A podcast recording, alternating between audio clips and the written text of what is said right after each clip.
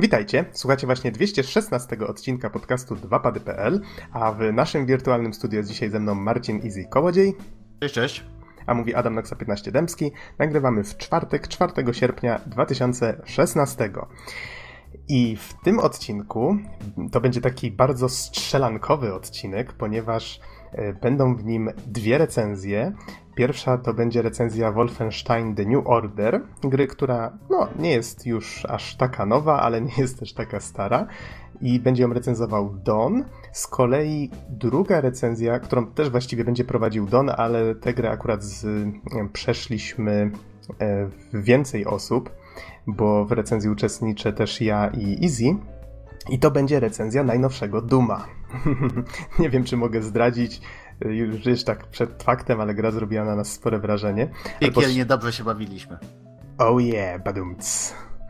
I myślę, że jeszcze nim przejdziemy do tych recenzji, to może wróćmy do tego naszego takiego standardowego pytania, czyli Easy, w co tam ostatnio grałeś?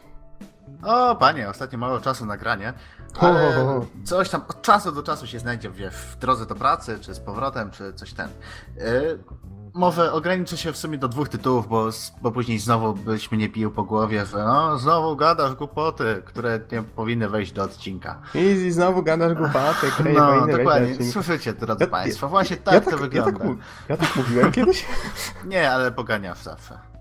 Oh. Człowiek się rozkręca, a tu... No easy, easy, come on, come on, okay, come on, go, go, go.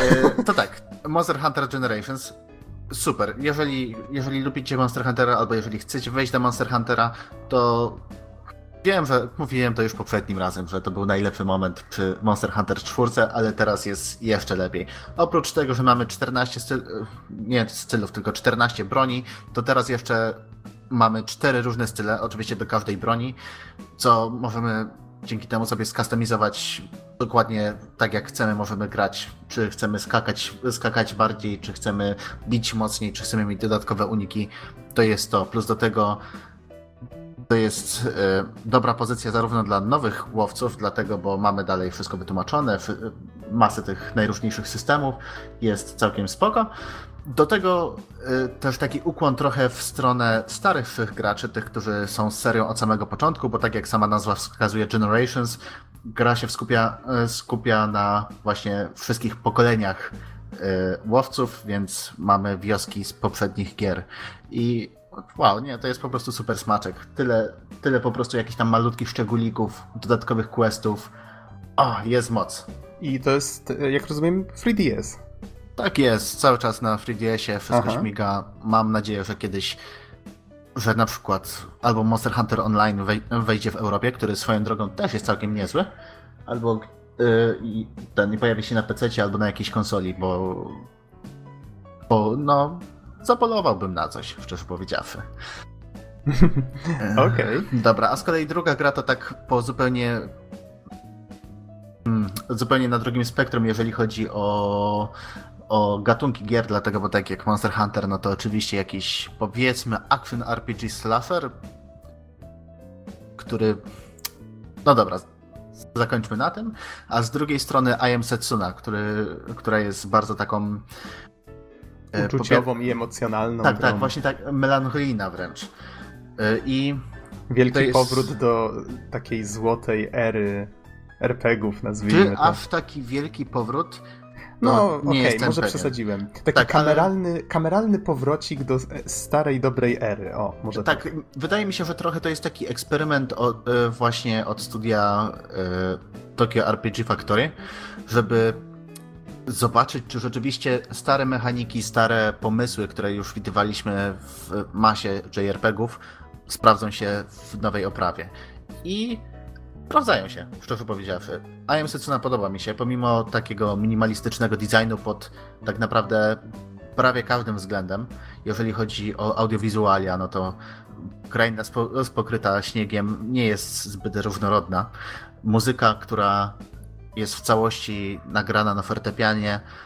Mimo tego, że to jest jeden instrument, to potrafi wywoływać tyle emocji, że to jest piękne. A do tego jeszcze system walki podobny do Chrono Triggera z paroma takimi trochę niejasnymi niestety warstwami abstrakcji, jakimiś dodatkowymi rzeczami, e, połączony z fabułą w stylu Finala dziesiątki. To, to nie będzie spoiler, e, bo to jest sam początek gry, samo, samo założenie fabuły I Am Setsuna jest takie, że Setsuna, e, główna bohaterka, no dobrze, może nie główna bohaterka, jeżeli chodzi o, o fabułę, bo normalnie gramy, gramy Endirem, ale Setsuna jest...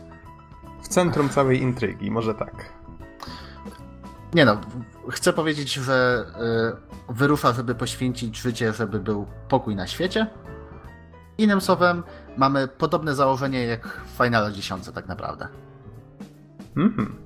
Więc to jest ja... właśnie taka fuzja między starą szkołą JRPG-ów, właśnie tam lata 90. i te okolice, trochę właśnie, trochę y, kilka nowszych pomysłów, plus do tego nowy silnik Unity i gra mi się bardzo przyjemnie i na pewno zrecenzuję. Mhm, super, super. Ja z grą spędziłem jakieś pół godziny razem z surferem i muszę przyznać, że od razu odniosłem wrażenie, że to jest taki list miłosny do wielbicieli starych RPGów. Od razu widać było nawiązania w prologu do Finala szóstki i tego słynnego intra, do właśnie Chrono Triggera, którego wspomniałeś. Przy okazji... Chrono Cross trochę też tam na tym klifie. Mhm. No akurat nie grałem w Chrono, w Chrono Crossa, w Chrono, Chrono Triggera przeszedłem. Więc czuć właśnie te, taki feeling starych, starych JRPG-ów, a przy okazji mam wrażenie, że Square Enix testuje za pomocą tej gry, czy da się zrobić, czy przyjmie się i sprzeda na rynku coś, co jest zrobione dużo mniejszym nakładem pracy. Czyli nie znowu Final Fantasy XV, które powstaje już chyba z 10 lat i jest dopieszczone do najmniejszych szczegółów, grafika jest prawie fotorealistyczna w niektórych miejscach i tak dalej, znaczy dąży do tego fotorealizmu, tak?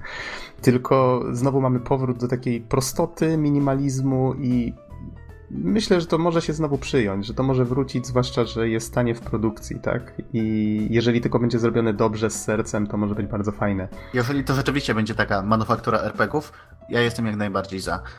Tylko... No nie wiem, znaczy teraz ująłeś to tak, jakby mieli wypluwać te y- JRPG tak co pół roku w takiej formie. No, no może, może, nie róbmy z JRPG-ów kolejnych Assassin's Creedów czy Call of Duty, ale jakby już chodzi mi były, o samo ale... to, y, o samo to, że żeby właśnie tworzyć takie gry właśnie z mniejszym budżetem, mniejszymi nakładami, żeby e, tam przekaz, sama treść była ważniejsza od formy i żeby bardziej się skupiono na treści, bo tego często brakuje aktualnie w grach. Mhm. Okej, okay. Okej, okay, to jeszcze jedna myśl właśnie a propos Aim Setsuna, bo słyszałem, że gra jest dość krótka, tak powiedzmy 20-30 godzin i chciałem tylko dodać, że podoba mi się pomysł tworzenia właśnie takich mniejszych JRPG-ów, e, biorąc pod uwagę, że wiele osób, które zachwycało się nimi w latach 90. już teraz nie ma po prostu czasu grać w gry, które trwają 50-100 godzin, tak? Więc to jest, to jest coś fajnego i mo, mam nadzieję, że to się przyjmie. I to, gierek... Mm, właśnie tak rozmawialiśmy przed y, samym nagrywaniem podcastu, tak o, tym, o tej długości gier i dlaczego ona taka była, jaki to ma wpływ i dlaczego teraz y, dąży się do krótszych gier. To, mnie, to, to, to byłby super pomysł na felieton, tak naprawdę. to fakt, to fakt. No dobrze, ale to już nie przedłużając może wstępu, um, przejdźmy w takim razie do strzelania do wszystkiego, co się rusza, chyba nie ma co ukrywać. I, i do spuścizny id Software, czyli do recenzji Wolfenstein The New Order i do najnowszego Duma tegorocznego.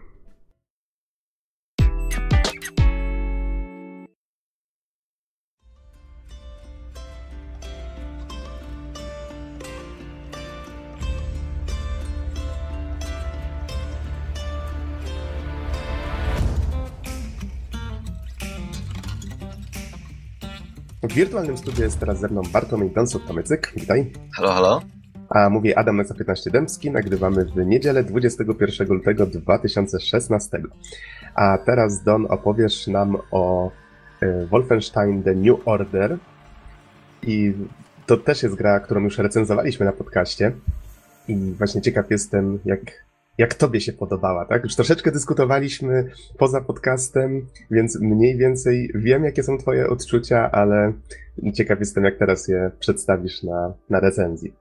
To ja mogę tylko tyle powiedzieć szczerze. Właściwie pomiędzy moim odbiorem gry a odbiorem gry Noxa jest trochę różnicy, więc w gruncie rzeczy te dwie recenzje, ta druga, oczywiście ta teraz i, i ta, która była wcześniej przeprowadzona, y, są nieco innym podejściem do tej gry, więc, więc myślę, że, że trochę inne obszary jej pokryliśmy.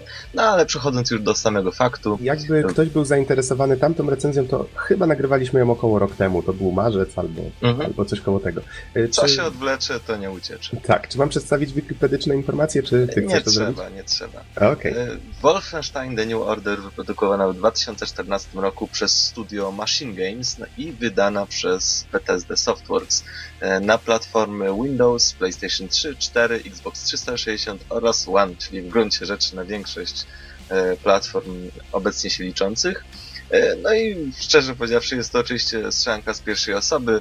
E, no i BJ Blaskowicz wraca, by kopać tyłki niemieckim nazistom i szczerze powiedziawszy myślę, że to stwierdzenie bardzo dobrze pasuje do tego, w jaki sposób rozgrywana jest akcja, jaki ma charakter.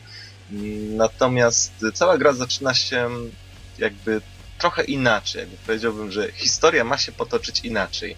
Otóż e, niemiecka trzecia Rzesza wchodzi w posiadanie futurystycznej technologii i dzięki temu machina wojenna Niemców wyraźnie zaczyna wygrywać te wojny. Prolog ma mm, dzieje się w 1946 roku i mamy do czynienia tutaj z takim swego rodzaju zmasowanym atakiem, zmasowaną akcją lotnictwa i wojska aliantów skierowanym właśnie przeciwko gigantycznej fortecy której, e, niemieckiej oczywiście, w której mieści się laboratorium nowych broni. Samo to laboratorium nadzorowane jest przez generała Wilhelma Trupiągłówkę Strasse. E, I jakby to jest atak ostatniej szansy. Zaatakować fortecę, zabić generała, e, uciąć łeb machinie wojennej III Rzeszy i odwrócić bieg wojny. Więc tutaj bardzo mocno czuć presję sytuacji, gdyż alianci nie że przygrywają e, wojnę, to też wyraźnie przygrywają tę bitwę. Wyraźnie widać, że Niemcy dysponują, po pierwsze ich jest więcej, a po drugie dysponują lepszymi brońmi, e, robotami, pancerzami, jakimiś innymi maszynami i właściwie jesteśmy trochę przytłoczeni, e, przytłoczeni potęgą III Rzeszy, szczerze powiedziawszy, taka misja mogłaby się znaleźć, znaleźć w innej grze pod koniec rozgrywki, natomiast tutaj jest w prologu, więc, e, więc szczerze powiedziawszy, to nam trochę mówi o tym, kto wygra.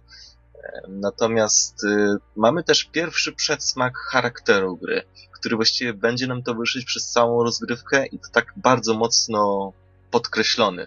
No, z jednej strony mamy takie parodiowanie wytartych schematów które znamy z różnych filmów i gier akcji. No, czyli na przykład bohater Rambo, e, który wyczynia niesamowite rzeczy. I tutaj jedną z charakterystyczniejszych scen jest, e, że no właśnie Blasko znajduje się w samolocie razem z innym bohaterem e, i Fergusem. Właśnie ten Fergus nadaje przez radio do innego samolotu, bombowca serii B, żeby otworzyli drzwi, bo będą mieli gości. No i po czym z uszkodzonej maszyny zarówno Blasko, jak i Ferus wyskakują, żeby przesiąść się na inny samolot, więc tego typu właśnie parodiowanie tych, tych schematów e, w grze występuje i to jest takie over the top. Rutynowa robota.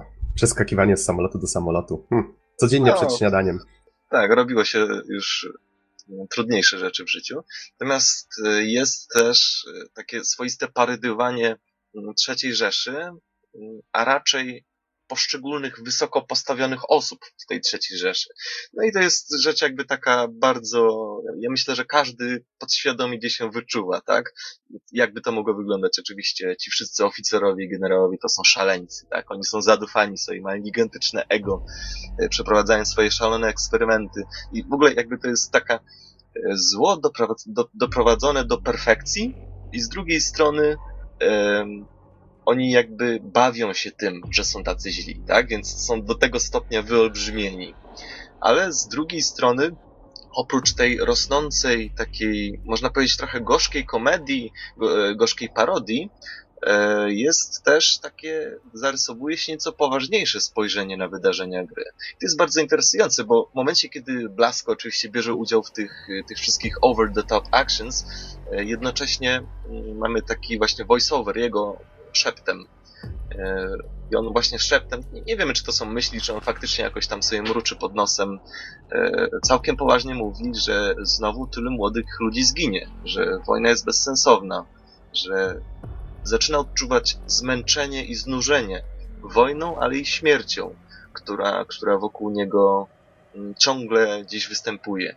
E, I oczywiście przeklina też w myślach e, niemieckich nazistów, więc tutaj mamy to ciekawe zderzenie chociaż na razie zostawimy ten wątek, pamiętajmy o nim, bo, bo jeszcze on się bardzo mocno pojawi w. W każdym razie, wracając do konstrukcji fabuły, oczywiście akcja ostatniej szansy się e, nie powodzi, przy czym Blasko ma do czynienia z takim pewnym bardzo trudnym wyborem fabularnym e, którego no, sam by nie chciał podjąć. Ja szczerze powiedziawszy, no to mamy tak, taki wybór, musimy wybrać, kto, kto ucierpi, tak? Ja, ja e, za pierwszym razem uparcie nie wybierałem, aż w końcu akcja sama się rozwiązała, po czym okazało się, że muszę wybrać, więc jednak wybrałem. Natomiast e, jakby w efekcie tej akcji ostatniej szansy Blasko e, ląduje w wodzie z poważną raną głowy i jedyne co widzimy to wyciemnienie. Bohater budzi się, no właściwie to nie budzi się, ale raczej znajduje się w szpitalu psychiatrycznym i jest w śpiączce. E, no i cóż, sparaliżowany, bezsilny, e, siedzi na wózku inwalidzkim przez 14 lat, e, co jest zresztą bardzo fajnie pokazane, jak one mijają te lata. Tak? Zmienia się pora roku, zmieniają wszyscy się poruszają tak bardzo szybko i, i po prostu jakby w jednej chwili mija ten, te 14 lat. Blasko opiekuje się Ania Oliwa, to jest jedna z ważniejszych bohaterek w tej grze, jak się okazuje. A przy okazji miły polski akcent. Tak, miły polski akcent, nie tylko, nie tylko związany z nią, ale też z jej rodzicami. Takie, takie trochę, szczerze powiedziawszy, e, trochę parodia przedwojennych Polaków, tak? Kiedy ojciec Ani mówi, no przystojny jesteś, nie taki jak ja, no ale przystojny i tak dalej, więc, ten, więc bardzo fajnie to zostało wykonane. Też bardzo, ale to bardzo mi się spodobało, e, że jakby spróbowanie porozumienia się, bo przecież Blasku mówi po angielsku, a tutaj polscy ludzie mówią po polsku, więc fajnie widać było i jakby trochę tej łamanej angielszczyzny, ale też trochę inny sposób myślenia, tak? Że, że na przykład Blask mówi I'm from US, tak? United States, a, a, a na przykład Ania mówi USA i tak, i tak dalej. To są jakby takie bardzo drobne, charakterystyczne rzeczy yy, dla jakby Polaków, którzy trochę też mówią po angielsku. Bardzo fajnie zrobiona rzecz. Yy, nawiasem mówiąc Ania Oliwa i ja myślę, że nazwisko nie jest tu przypadkowe. Yy, I jest... Yy, ja myślę, że to się może się wiązać z bitwą pod Oliwą. I jakby to może świadczyć trochę o, o sile tej bohaterki, która, która w pewnym momencie wyjdzie. W każdym razie no, Blasko przekonuje się, że jest rok 1960 i właściwie bardzo interesujący sposób został pokazany e, jakby moment jego wybudzenia się. w pewnym momencie Niemcy wkraczają do tego szpitala psychiatrycznego, no i dochodzą do wniosku, że, że tą instytucję można rozwiązać, należy zabić wszystkich chory, chorych. E, no i jako, że rodzice ani protestowali, to byli właściciele jakby tego, tego, tej instytucji również zostali zabici. I Blasko wybudza się na dźwięk strzałów. Z każdym strzałem te kolory starają się coraz żywsze i, i w końcu Blasko wstaje, by skopać Niemcom tyłki po prostu. Więc tutaj mamy dwie najważniejsze rzeczy. No po pierwsze, Blasko budzi się w zupełnie innym świecie opanowanym przez Niemców. Trzecia Rzesza jest już światowym imperium i przychodzi swój złoty wiek. Posiada niesamowitą technologię wojskową. Tu myślę e, zarówno o super żołnierzach, e, innych eksperymentach, czy niesamowitych robotach, jakie posiadają, ale też gigantycznych miastach i budowlach, ekspansji na Księżyc i innych tego typu rzeczach, które, o których moglibyśmy się spodziewać po takim potężnym imperium, które dysponuje taką technologią.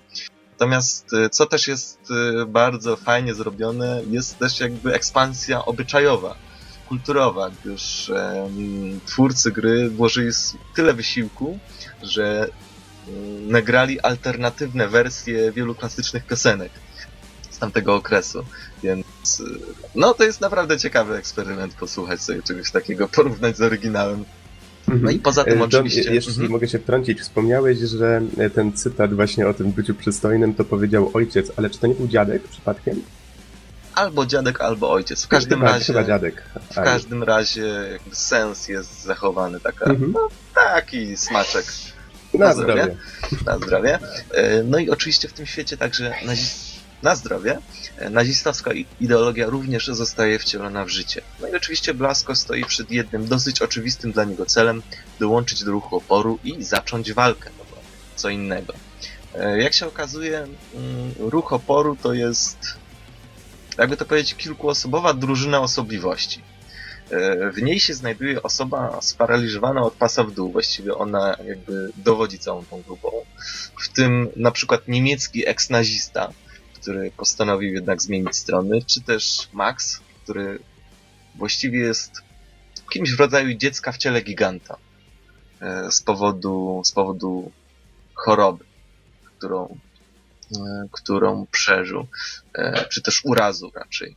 Więc, więc tutaj no, to jest interesujące, zwłaszcza, że kiedy Blasko razem z tam dwoma, trzema, czterema osobami dołącza do tej kilkuosobowej drużyny, to, mm, to jakby dowódca tej drużyny stwierdza, okej, teraz jesteśmy wystarczająco silni, żeby walczyć z trzecią Rzeszą.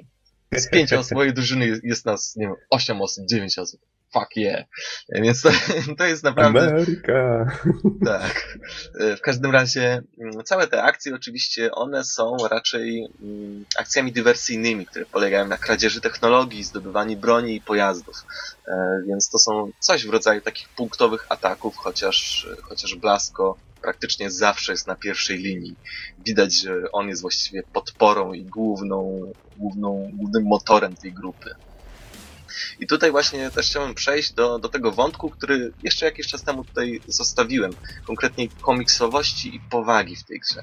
Więc wróćmy do tej myśli o smaku. E, Więc no, z jednej strony ta komiksowość, parodia, hiperbola, ona bardzo mocno jest w grze zaznaczona. E, To już nawet teraz w pewnych momentach powychodziły pewne rzeczy. Czyli na przykład Blasko jest komiksowym superbohaterem, którego cielesność właściwie nie obowiązuje, tak? Jego obowiązuje pasek zdrowia. I póki ten pasek zdrowia ma chociaż te, nie wiem, 5 czy 20 punktów, e, to on jest niezniszczalny, tak? Więc e, jest tam nawet moment, w którym po prostu głaz na głowę mu spada i i chyba twórcy, żeby już nie przesadzać, to sprawili, że tam na chwilę traci przytomność, ale nie przesadzajmy, tak? Więc on, jak i inni bohaterowie, e, bardzo często potrafią nadludzko walczyć. Nadludzko dobrze walczyć. A momenty słabości są tutaj jakby czysto arbitralne. No zdaje się, że to jakby e, cała ta śpiączka i, i całe to mm, całe to e, wylądowanie w tym szpitalu psych- psychiatrycznym jest też czysto arbitralne. No, ja bym raczej powiedział, że już w momencie, kiedy głaz mu spadł na głowę, to on już jest out z akcji. Ale, ale tak to wygląda, więc, więc tak, tak samo jest ta kilkuosobowa grupa ruchu oporu. Kiedy dołącza Blasko, jesteśmy wystarczająco silni. Więc y, tutaj mamy taką dużo, y, dużo uproszczeń, nawet pominięć w akcji. Więc, y, więc na przykład najsłabiej strzeżone więzienie on, o zaostrzonym rygorze ever, tak? je- występuje. Na przykład, kiedy y, mamy intensywną ucieczkę z jakiegoś miejsca. Ja się spodziewałem, że trzecia Rzesza, a przynajmniej część tutaj pobliskich jednostek zostanie postawiona no, na nogi i będzie sekwencja pościgu. Nie było takiej. Y, W innym razem y, ruch oporu y, składa coś w rodzaju ataku bombowego z gigantyczną eksplozją. Czy ktoś zareagował z jakichś, nie wiem, sił porządkowych, policji, straży pożarnej, wojska? Nikt. I, to są właśnie takie, takie uproszczenia, które y, sprawiają, że właśnie jest dużo, y, dużo miejsc, w którym brakuje konsekwencji y, działań ruchu oporu, brakuje konsekwencji w ogóle jakichś wydarzeń. I te uproszczenia są momentami trochę dezorientujące, tak? W sensie, mm, no w sensie trzecia Rzesza nie powinna być aż tak głupia. Powinno się chociaż symbolicznie coś zdarzyć, tak? Nie, ktoś zjawi się na miejscu gigantycznej eksplozji w bardzo ważnym budynku, a Blasko ich rozwali i tak. Tak na to bym się zgodził. E, Więc w pewnym momencie miałem, miałem wrażenie, że temu bardzo niewielkiemu ruchowi oporu idzie po prostu za łatwo. Że to jest takie... Trudno się było nawet z nimi utożsamić w pewnym momencie. Skoro, skoro oni po prostu w parę osób są w stanie tak druzgoczące ciosy trzeciej Rzeszy zadać, która jest, przypomnijmy, światowym imperium o, o niesamowitej technologii. Ale jakby e, naprzemiennie z tymi elementami poważnymi mamy e, na odwrót. Naprzemiennie z tymi elementami komiksowymi, naprzemiennie z tymi elementami uproszczonymi, mamy elementy czysto poważne. Więc w jednym momencie komiksowi bohaterowie robią komiksowe rzeczy, które widzieliśmy już wiele razy, by po chwili wyjść ze swoich schematów i bardzo poważnie zastanawiać się nad pewnymi rzeczami. Na przykład Blasko e, w obozie koncentracyjnym toczy dialog o wierze w Boga. Zastanawia się, czy wierzy w Boga, czy jego wiara jest silna, czy nie jest silna, czy wątpi, czy nie wątpi. Jakby ten dialog równie dobrze mógłby się znaleźć w innej grze. On by się mógł znaleźć w Enemy Front. A Enemy Front jest to gra częściowo przedstawiająca e, powstanie warszawskie i raczej traktująca rzeczy nieco bardziej serio. Więc to jest dosyć interesujące, że te komiksowe postaci potrafią nagle stać się realistycznymi postaciami. Podobnie w kanałach, kiedy Blasko musi nurkować, um, używając maski i innego sprzętu, um, tam bodajże on znowu szeptem pojawiają się jego myśli, wspomnienia um, nurkowania w, w jeziorze, kiedy był bardzo mały. I wspomina, że tam było głęboko, ciemno, zimno w tamtym jeziorze, ale nie było tak ciemno i zimno jak tu. I, i to jakby te myśli są pełne takich czysto realistycznych uczuć, które nie pasują do tej gry, nie pasują do charakteru tej gry. Tak samo e, Fergus w pewnym momencie pyta Blasko, e, że tak, fajnie, walczymy sobie, super, jesteśmy super bohaterami, ale czy zastanawiałeś się, co będzie, kiedy w końcu nie starczy nam sił do walki? I podobne rzeczy dzieją się z resztą tego świata. Znaczy, w pewnym momencie e, w Berlinie nadawane jest takie groteskowe zalecenia dla Arejczyków e, przez głośnik, czyli jak tam mają dumnie reprezentować trzecią Rzeszę i tak dalej. Ale w drugim momencie e, możemy podsłuchać donos. Otóż zmartwiona bodajże mieszkanka Berlina zwraca się do oficera z takim, z takim oto zapytaniem. Otóż dziecko sąsiadki dziwnie się zachowuje, bo sobie maluje maluje sobie e, usta szminką i coś trzeba z tym zrobić. Może trzeba gdzieś zabrać to dziecko. Więc to jest naprawdę całkowite przeciwieństwo komiksowości. To są rzeczy, które mogłyby, e, mogłyby wystąpić w całkowicie poważnej grze. Tak samo e, w szpitalu psychiatrycznym mamy sceny, w których Niemcy odbierają, w cudzysłowie oczywiście, tych chorych, chyba bodajże na jakieś eksperymenty to były. I rodzice Anny, którzy kierują tą placówką, e, nie chcą podpisywać, ale w końcu to robią. Więc jakby ta gra miesza te pewne rzeczy w sposób e, bardzo intensywny. Ja miałem pewien, pewien problem, jak to w ogóle odbierać. Bo z jednej strony mamy takie sceny, że okej, okay, dobra, to jest takie trochę gorzkie, tam nie wiem, e, ludzie giną, na wojnie i tak dalej, ale z kolei przecież jesteśmy super bohaterami, więc, więc jakby trochę śmiejemy się z tego. Śmiejemy się trochę z tych wszystkich wytartych schematów i motywów, które występują. Tak, w pewnym momencie tak jest, ale, ale z drugiej strony mamy całkiem serio poruszony dramat. I, i jakby dialogi, które, które całkowicie wychodzą z komiksowości, więc to jest trudno jest w jednoznaczny sposób to odbierać. Ja osobiście miałem pewien problem z tym, dlatego że jakby zbyt, no zbyt poważne rzeczy zostały zmieszane zbyt, ze zbyt komiksowymi. E, no i poza tym oczywiście gra jest bardzo mocno, ale to bardzo mocno zanurzona w intensywnym gore i brutalności.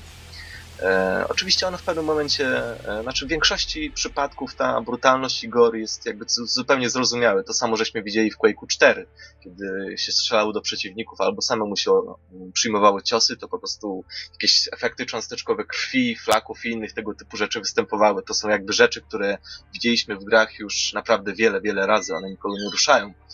Ale, e, ale momentami one są bardzo naturalistyczne elementy gore i są bardzo mocno mm, jakby kamera pokazuje je i się skupia na nich, tak? W momencie, kiedy tam e, Blasko szlachtuje jednego z żołnierzy, to jest tylko pokazane jakby symbolicznie e, ręka z nożem, tak? I, I krew, która się chlapie, nie ma pokazanego ciała, ale też innym razem całkowicie naturalistycznie jest pokazany moment pewien pod koniec gry. E, I muszę powiedzieć, on był trochę nawet obrzydliwy, nawet dla mnie był trochę, trochę za dużo. Tak, Więc... Tak, tak jakby gra próbowała nam dosłownie w twarz wcisnąć jakąś brutalną scenę. Mhm, dokładnie. I, um, no, i, no i tu właśnie jest, trochę się zastanawiałem, po co jest aż tak mocno uwypuklone e, ta brutalność i gore. No bo, no tak, no jest, żeby szokować, tak? No to jest jakby dosyć oczywiste, że taki był cel autorów. Tylko, czy to było potrzebne? W sensie, ja tu podkreślę, że ja naprawdę nie mam nic przeciwko, żeby gra mm, jakby pokazywała pewne rzeczy brutalne, pewne rzeczy naturalistycznie e, i bardzo nawet e, no, dla niektórych e, w sposób obrzydliwy czy szokujący, ale tak samo było Dead Synchronicity. Natomiast ja uważam, że żeby robić coś takiego, trzeba mieć dobry powód, żeby to robić. To musi być potrzebne. Dla historii, dla settingu, to musi być po prostu element, którego nie da się wyrzucić, który nam coś pokazuje bardzo ważnego. E, I tak na przykład Batman miał swoje momenty, razem z Batmobilem w użyciu. Już nie, nie będę mówić dokładnie o co chodziło, ale myślę, że, że kto ukończył grę będzie wiedział. Life is Strange nawet miało swoje momenty, które jak na te gry były bardzo mocne, ale zdaje się, że w obu tych przypadkach e, te zabiegi były konieczne. Natomiast tutaj ja trochę się zastanawiam, czy to było potrzebne. Czy to jest gore dla samego gore żeby było bardziej komiksowo. Nie jestem pewien. E, więc, e, no cóż, charakter gry, tak jak tutaj już chyba od paru minut mówię, jest dosyć nietypowy. Jest nawet może trudny w odbiorze. E, z... Oczywiście on jest celowy, tak? To nie ulega wątpliwości, że twórcy wiedzieli, co robią, wiedzieli, co chcą osiągnąć. Natomiast też taka myśl mi przyszła, dlaczego on taki jest. No, przede wszystkim, no, były już jakby poważne gry wojenne, tak? E, były też gry wojenne komiksowe, więc e, nawet jeśli nie dosłownie o II wojnie światowej, to o jakimś innym konflikcie lub czymś podobnym. Więc tutaj zdaje się, że twórcy Wolfa chcieli zrobić trochę coś innego. E, Tymi Noxu właśnie w dyskusji poza podcastowej zasugerowałeś, że to jest trochę taki Quentin Tarantino. Tak, tak, zgadza się. Mnie, ja już co prawda film Bękarty Wojny Tarantino widziałem no, ładnych kilka lat temu, więc mogę niewiele z niego pamiętać, ale pamiętam, że w recenzji Wolfa wspominałem o tym, że skojarzył mi się mocno, gra mi się skojarzyła właśnie ze stylem tego filmu. Tam też ten dramat był silnie mieszany z, z właśnie z takim przerysowaniem komiksowym to też była taka bardzo specyficzna mieszanka, która sprawia, że, że ten film zapada w pamięć. I wydaje mi się, że twórcy zainspirowali się tym mocno, próbując właśnie znaleźć taki nietypowy charakter, który się wyróżni na tle reszty. No o czym zresztą wspomniałeś, tak, że są gry takie, są gry takie. Zróbmy jakiś miks i zobaczmy, co z tego wyjdzie. No i mieli tutaj już coś, coś podobnego, tak? Nie mówię, że takiego samego. I, i myślę, że, że dlatego postanowili pójść w tę stronę. Czy wiesz, zainspirować się tym. Czegokolwiek by nie powiedzieć o tej grze, ta mieszanka zdecydowanie jest wybuchowa. To, zdecyd- to jest mieszanka, która po prostu rzuca odbiorcy w twarz swoje, swój charakter i swoje tezy. Więc to... mnie, mnie się na przykład to spodobało, co nie? Dzięki temu mhm. zapamiętałem wiele rzeczy z tej gry. Um, no to też zależy, zależy, bo no, jak mówię, to jest, są tak silnie, um, tak silnie połączone, że trudno momentami to, sposób sensowny odebrać, ale nie będę już na ten temat mówić, bo po prostu bym się powtarzał.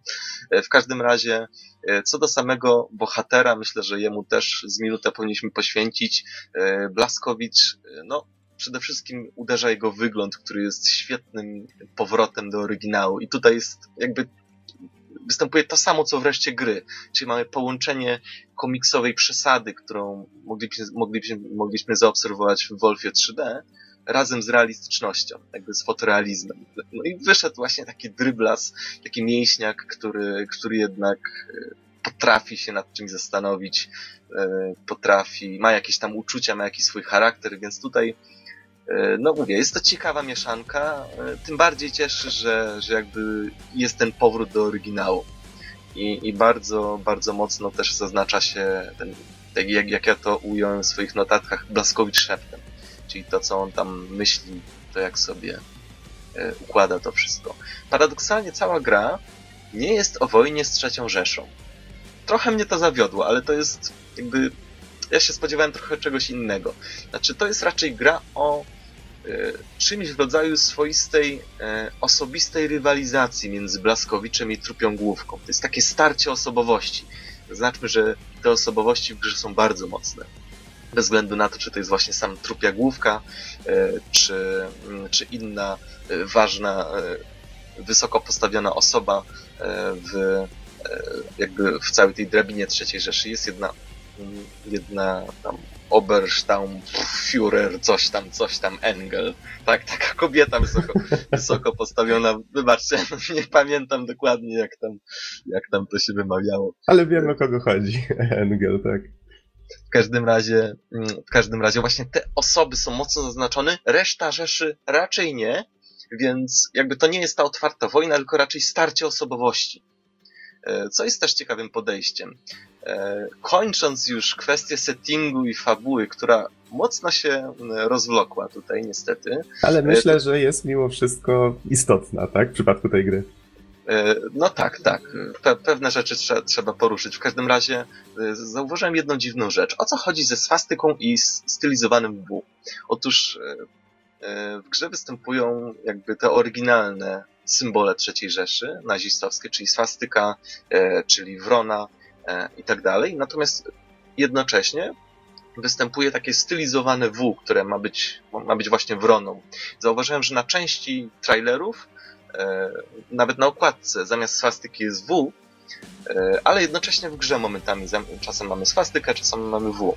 I oczywiście mm, ja od razu chciałem powiedzieć oficjalnie, że nie popieram propagowania tego typu symboli ani ideologii, które są związane e, z nimi, ale zdało mi się to trochę mylące, że z jednej strony mamy oryginalną wronę, a z drugiej strony mamy to stylizowane W. I tak na dobrą sprawę nie do końca wiem, dlaczego się na to zdecydowano. Czyli jeśli chodzi o okładkę, to to pewnie ze względów prawnych, bo w różnych krajach pewnie można rozprowadzać grę, ale, ale nie do końca wiem, dlaczego, dlaczego w grze tak zrobiono. A wiesz, ja, ja nie pamiętam, hmm? czy to W to nie był y, symbol zamku Wolfenstein? Wiesz co? A nie, wiesz co, przepraszam, to nie Zamek był... Wolfenstein jest The Old Blood. Przepraszam, tak, dobrze tak, wiem. Faktycznie, Więc mój błąd. Mhm. To się momentami pojawia na, na, na, na hemach żołnierzy, w innych miejscach. No, w każdym razie występują zamienne. E, przechodząc do gameplayu, e, i tutaj myślę, że jest to rzecz, która jedno, jednoznacznie była u mnie pewną swego rodzaju euforię, dlatego że mamy tutaj pełną gębą staroszkolny gameplay. Taki naprawdę bardzo, ale to bardzo staroszkolny, nawiązujący nie tylko e, do na przykład Return to Castle Wolfenstein, czy jak się gry kiedyś robiło, ale też na przykład do starszych Quake'ów. Więc na przykład bardzo mocny jest tutaj aspekt charakterystycznego level designu, czyli mnóstwo jest takich arbitralnie zamkniętych przestrzeni, chociażby e, okopy w prologu. To znaczy, gdybyśmy mogli podskoczyć e, pół metra wyżej, to moglibyśmy z nich wyjść, ale w tej chwili nie możemy i kiedy podskoczymy, to widzimy wyraźnie, że reszta tej otwartej przestrzeni e, jest jakby w bardzo małej ilości detali zrobiona, bo to nie jest właściwa arena gry. I w bardzo wielu momentach um, mamy jakby miejsce gameplayu, to są właśnie takie zamknięte przestrzenie. Tak samo Berlin również jest taką zamkniętą przestrzenią. On mi się zdało wręcz takim zamkniętym pudełkiem. I przez większość czasu tak właśnie jest. I to jest właśnie charakterystyczne, nam, nam, jeszcze nawet dla Quake'a 4, że te przestrzenie zamknięte przeważnie były. Potem to się trochę zmienia w trakcie gry, ale, ale generalnie generalnie jest to widoczne. Tak samo kształt poziomów. Trudno mi to doprecyzować, ale taki, czuję tutaj ducha starych gier. Taki rynnowy gameplay, jak to się mówiło. Mhm. Mhm. Tak. E, poza tym oczywiście sekrety i amunicje i pancerze porozrzucane za rogiem, tak? Wystarczy przejść w ciemny korytarz i tam jest całkowicie ciemne pomieszczenie, w którym coś się błyszczy. E, albo inne jakieś tam amunicje, pancerze porozrzucane za beczkami, za skrzynkami. To też są rzeczy charakterystyczne dla tych starych strzelanek E, poza tym, no, 50 hełmów na głowie, tak? Czyli wraca licznik zdrowia i pancerza. E, to samo mieliśmy w Wolfie 3D, to samo mieliśmy w Return to Castle Wolfenstein, to samo mamy tutaj, czyli jakby zbieramy element, który dodaje nam statystykę pancerza, a może być to na przykład hełm. No i wtedy ubieramy 30 hełmów na przykład, bo one dodają tam bodajże plus 5 czy plus 10. Kto Blaskowiczowi Więc... zabroni, no. Więc y, jest tutaj ten taki bardzo, bardzo staroszkolny gameplay. Y, mi się to bardzo podobało. To, była, to był powrót do, do przeszłości. Y, więc to było bardzo fajne. W grze występują oprócz otwartej walki w stylu Rambo, także elementy skradankowe. No i ja zauważyłem, że one są banalnie proste, tak? Ci, ci niemieccy żołnierze jakby mówili do nas, wiesz, stoję tyłem, nie chcę się odwrócić, tutaj ta ściana jest bardzo interesująca, zabij mnie. Więc, więc tak to wygląda.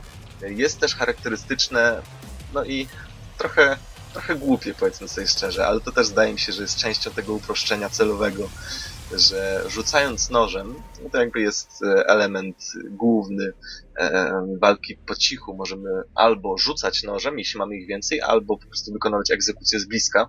Więc rzucanie nożem gdziekolwiek, nawet w kostkę, w nogę, gdziekolwiek po prostu e, zabija żołnierza na strzał i, e, i czasem nawet bez względu na to, czy fizycznie on tam nosi jakiś pancerz, czy nie. To oczywiście z wyjątkiem takich naprawdę bardzo opancerzonych żołnierzy, ale to uproszczenie jest takie naprawdę i w pewnym momencie moja gra po cichu po prostu sprowadzała się do tego, że po prostu szedłem przed siebie, e, przykucnięty oczywiście, ale po prostu rzucam nożem, rzucam nożem, rzucam nożem, zbieram, zbieram, rzucam, rzucam, rzucam, zbieram, rzucam i tak dalej. Więc tak to wyglądało. Było bardzo mocno e, uproszczone. E, do tego jakby, e, do tego jakby rozgrywki skradankowi dochodzi dowódca. E, odbieramy pewien sygnał, pokazywana jest odległość od tego dowódcy, możemy go ściągnąć po cichu, wtedy jakby nie zostaną wezwane posiłki, jeśli zostaniemy wykryci. Natomiast jeśli zostaną, no to zostaje nam już otwarta walka. I tutaj mm, twórcy postarali się, żeby gracze dobrze się bawili, bo możemy używać zarówno klasycznie jednej broni i mierzyć z niej, E, natomiast możemy też mieć, e, korzystać z dwóch broni jednocześnie i strzelać nimi z biodra. E, więc dodatkowo mamy dwa tryby działania do każdej broni, czyli na przykład, nie wiem, karabin, który dodatkowo ma granatnik. I możemy je sobie dowolnie przełączać. Czyli mamy dwa karabiny, jeden ustawiony jako granatnik jest pod, prawym przyciskiem myszy, a lewy jest, e, jest klasycznym strzelaniem. W ten sposób możemy sobie to łączyć. E, a strzelać mamy do kogo? Bo mnóstwo jest futurystycznych żołnierzy, którzy mają no, całkiem fajnie zaprojektowane kostiumy, ale także opancerzeni super soldatem, różnego rodzaju roboty, które mają słabe punkty, psy wojskowe i inne tego typu rzeczy. Poza tym zadbano także o boss fighty, e, czyli mówiąc krótko, dzieje się, Rambo może, e, może się wyszaleć w tej grze. E, ja zauważyłem trochę, że bardzo dużo jest podobieństw tego obecnego Wolfa do Quake'a. Do tego starego, staruteńkiego Quake'a i tu mam na myśli głównie Quake'a 2, jak i Quake'a 4. Zwróćmy uwagę na jedną rzecz mamy potężne imperium zła, tak? Które ma gigantyczne miasta, gigantyczne e, jakieś potężne wynalazki. I te miasta są w bardzo surowym stylu. E, no i oczywiście nadludzką technologię oraz bronię. Tutaj charakterystyczne są e, reakcje żołnierzy w Quake'u 4 e, i w Wolfie aliantów na broń niemiecką. Też są bardzo mają, mają podziw do tego, jak ta broń i technologia działa. Już nawet w prologu to jest widoczne Wolfa. E, poza tym bardzo charakterystyczne jakby połączenie ciała i pancerza. I tu mam na myśli e, super soldat, e, kampfhund i inne tego typu rzeczy. Nawet niektóre z tych rzeczy przecież pojawiały się w Quake'u 2. Pamiętamy, że, że były właśnie takie psy opancerzone czy, czy super żołnierze. Więc być może Strogosi to tak na dobrą sprawę zostali przebrani w e, ciuchy niemieckich nazistów i w ten sposób e, wrócili do gry. Oczywiście to nie jest jakby faktyczna fabuła, ale, ale jakby taki zabieg mający na celu nawiązać. E, pojawia się oczywiście też Railgun w postaci broni o nazwie Laser Kraftwerk, a także na przykład jedna z walk z bossami też bardzo mocno przypomina ostatnią walkę z głównym bossem w Quake'u 2. Jest jakby duży robot i mamy kanały, którymi musimy się poruszać. E, w każdym razie jest też wspomniany staroszkolny gameplay, e, no i też, też wspomniane zamknięte przestrzenie, więc jakby jeśli jesteście miłośnikami nie tylko Quake'a, czy tam dwójki, czy czwórki, ale też w ogóle old, staroszkolnych e, shooterów, i jakby staro, staroszkolnego podejścia do tworzenia gier, starego szkolnego pode, staroszkolnego podejścia do grania, to naprawdę Wolf jest ciekawym eksperymentem i ciekawym powrotem do przeszłości. Ja naprawdę bawiłem się fenomenalnie grając. Więc samo strzelanie, samo odkrywanie tego wszystkiego świetnie wyszło. Jeśli chodzi o oprawę audiowizualną, to tutaj tak samo jak wcześniej mówiłem, mamy połączenie realizmu i komiksu. E, bardzo fajnie są zaprojektowane te wszystkie e, budowle niemieckie, plakaty propagandowe i inne tego typu rzeczy. Więc e, nastrój naprawdę jest świetny. To jest jakby, to jest Wolf, który Wolf współczesny, tak? Tak, tak bym to widział nawet. Więc podsumowując już, jeśli nie ma żadnych pytań, będę już zmierzał do końca tej recenzji. Myślę, że możesz już, już zmierzać. Raczej, raczej jak miałem o coś zapytać, to zapytałem. Mhm. E, więc podsumowując, gra jest takim swoistym połączeniem trochę gorzkiej parodii i dramatu, e, w której łączy się komiks i realizm w sposób taki bardzo zgrany. Może niektórych zaszokować, e, może być trudna w odbiorze, e, ale, ale na pewno warto ją zobaczyć. Warto zobaczyć taki eksperyment, ocenić samemu jak wyszedł. Poza tym, jeśli chodzi o gameplay, to tak jak tu już wcześniej powiedziałem, staroszkolny Quake, staroszkolny Wolf, naprawdę fani starych gier poczują się jak w domu. No, mówiąc krótko, nie ma innego wyjścia jak polecić.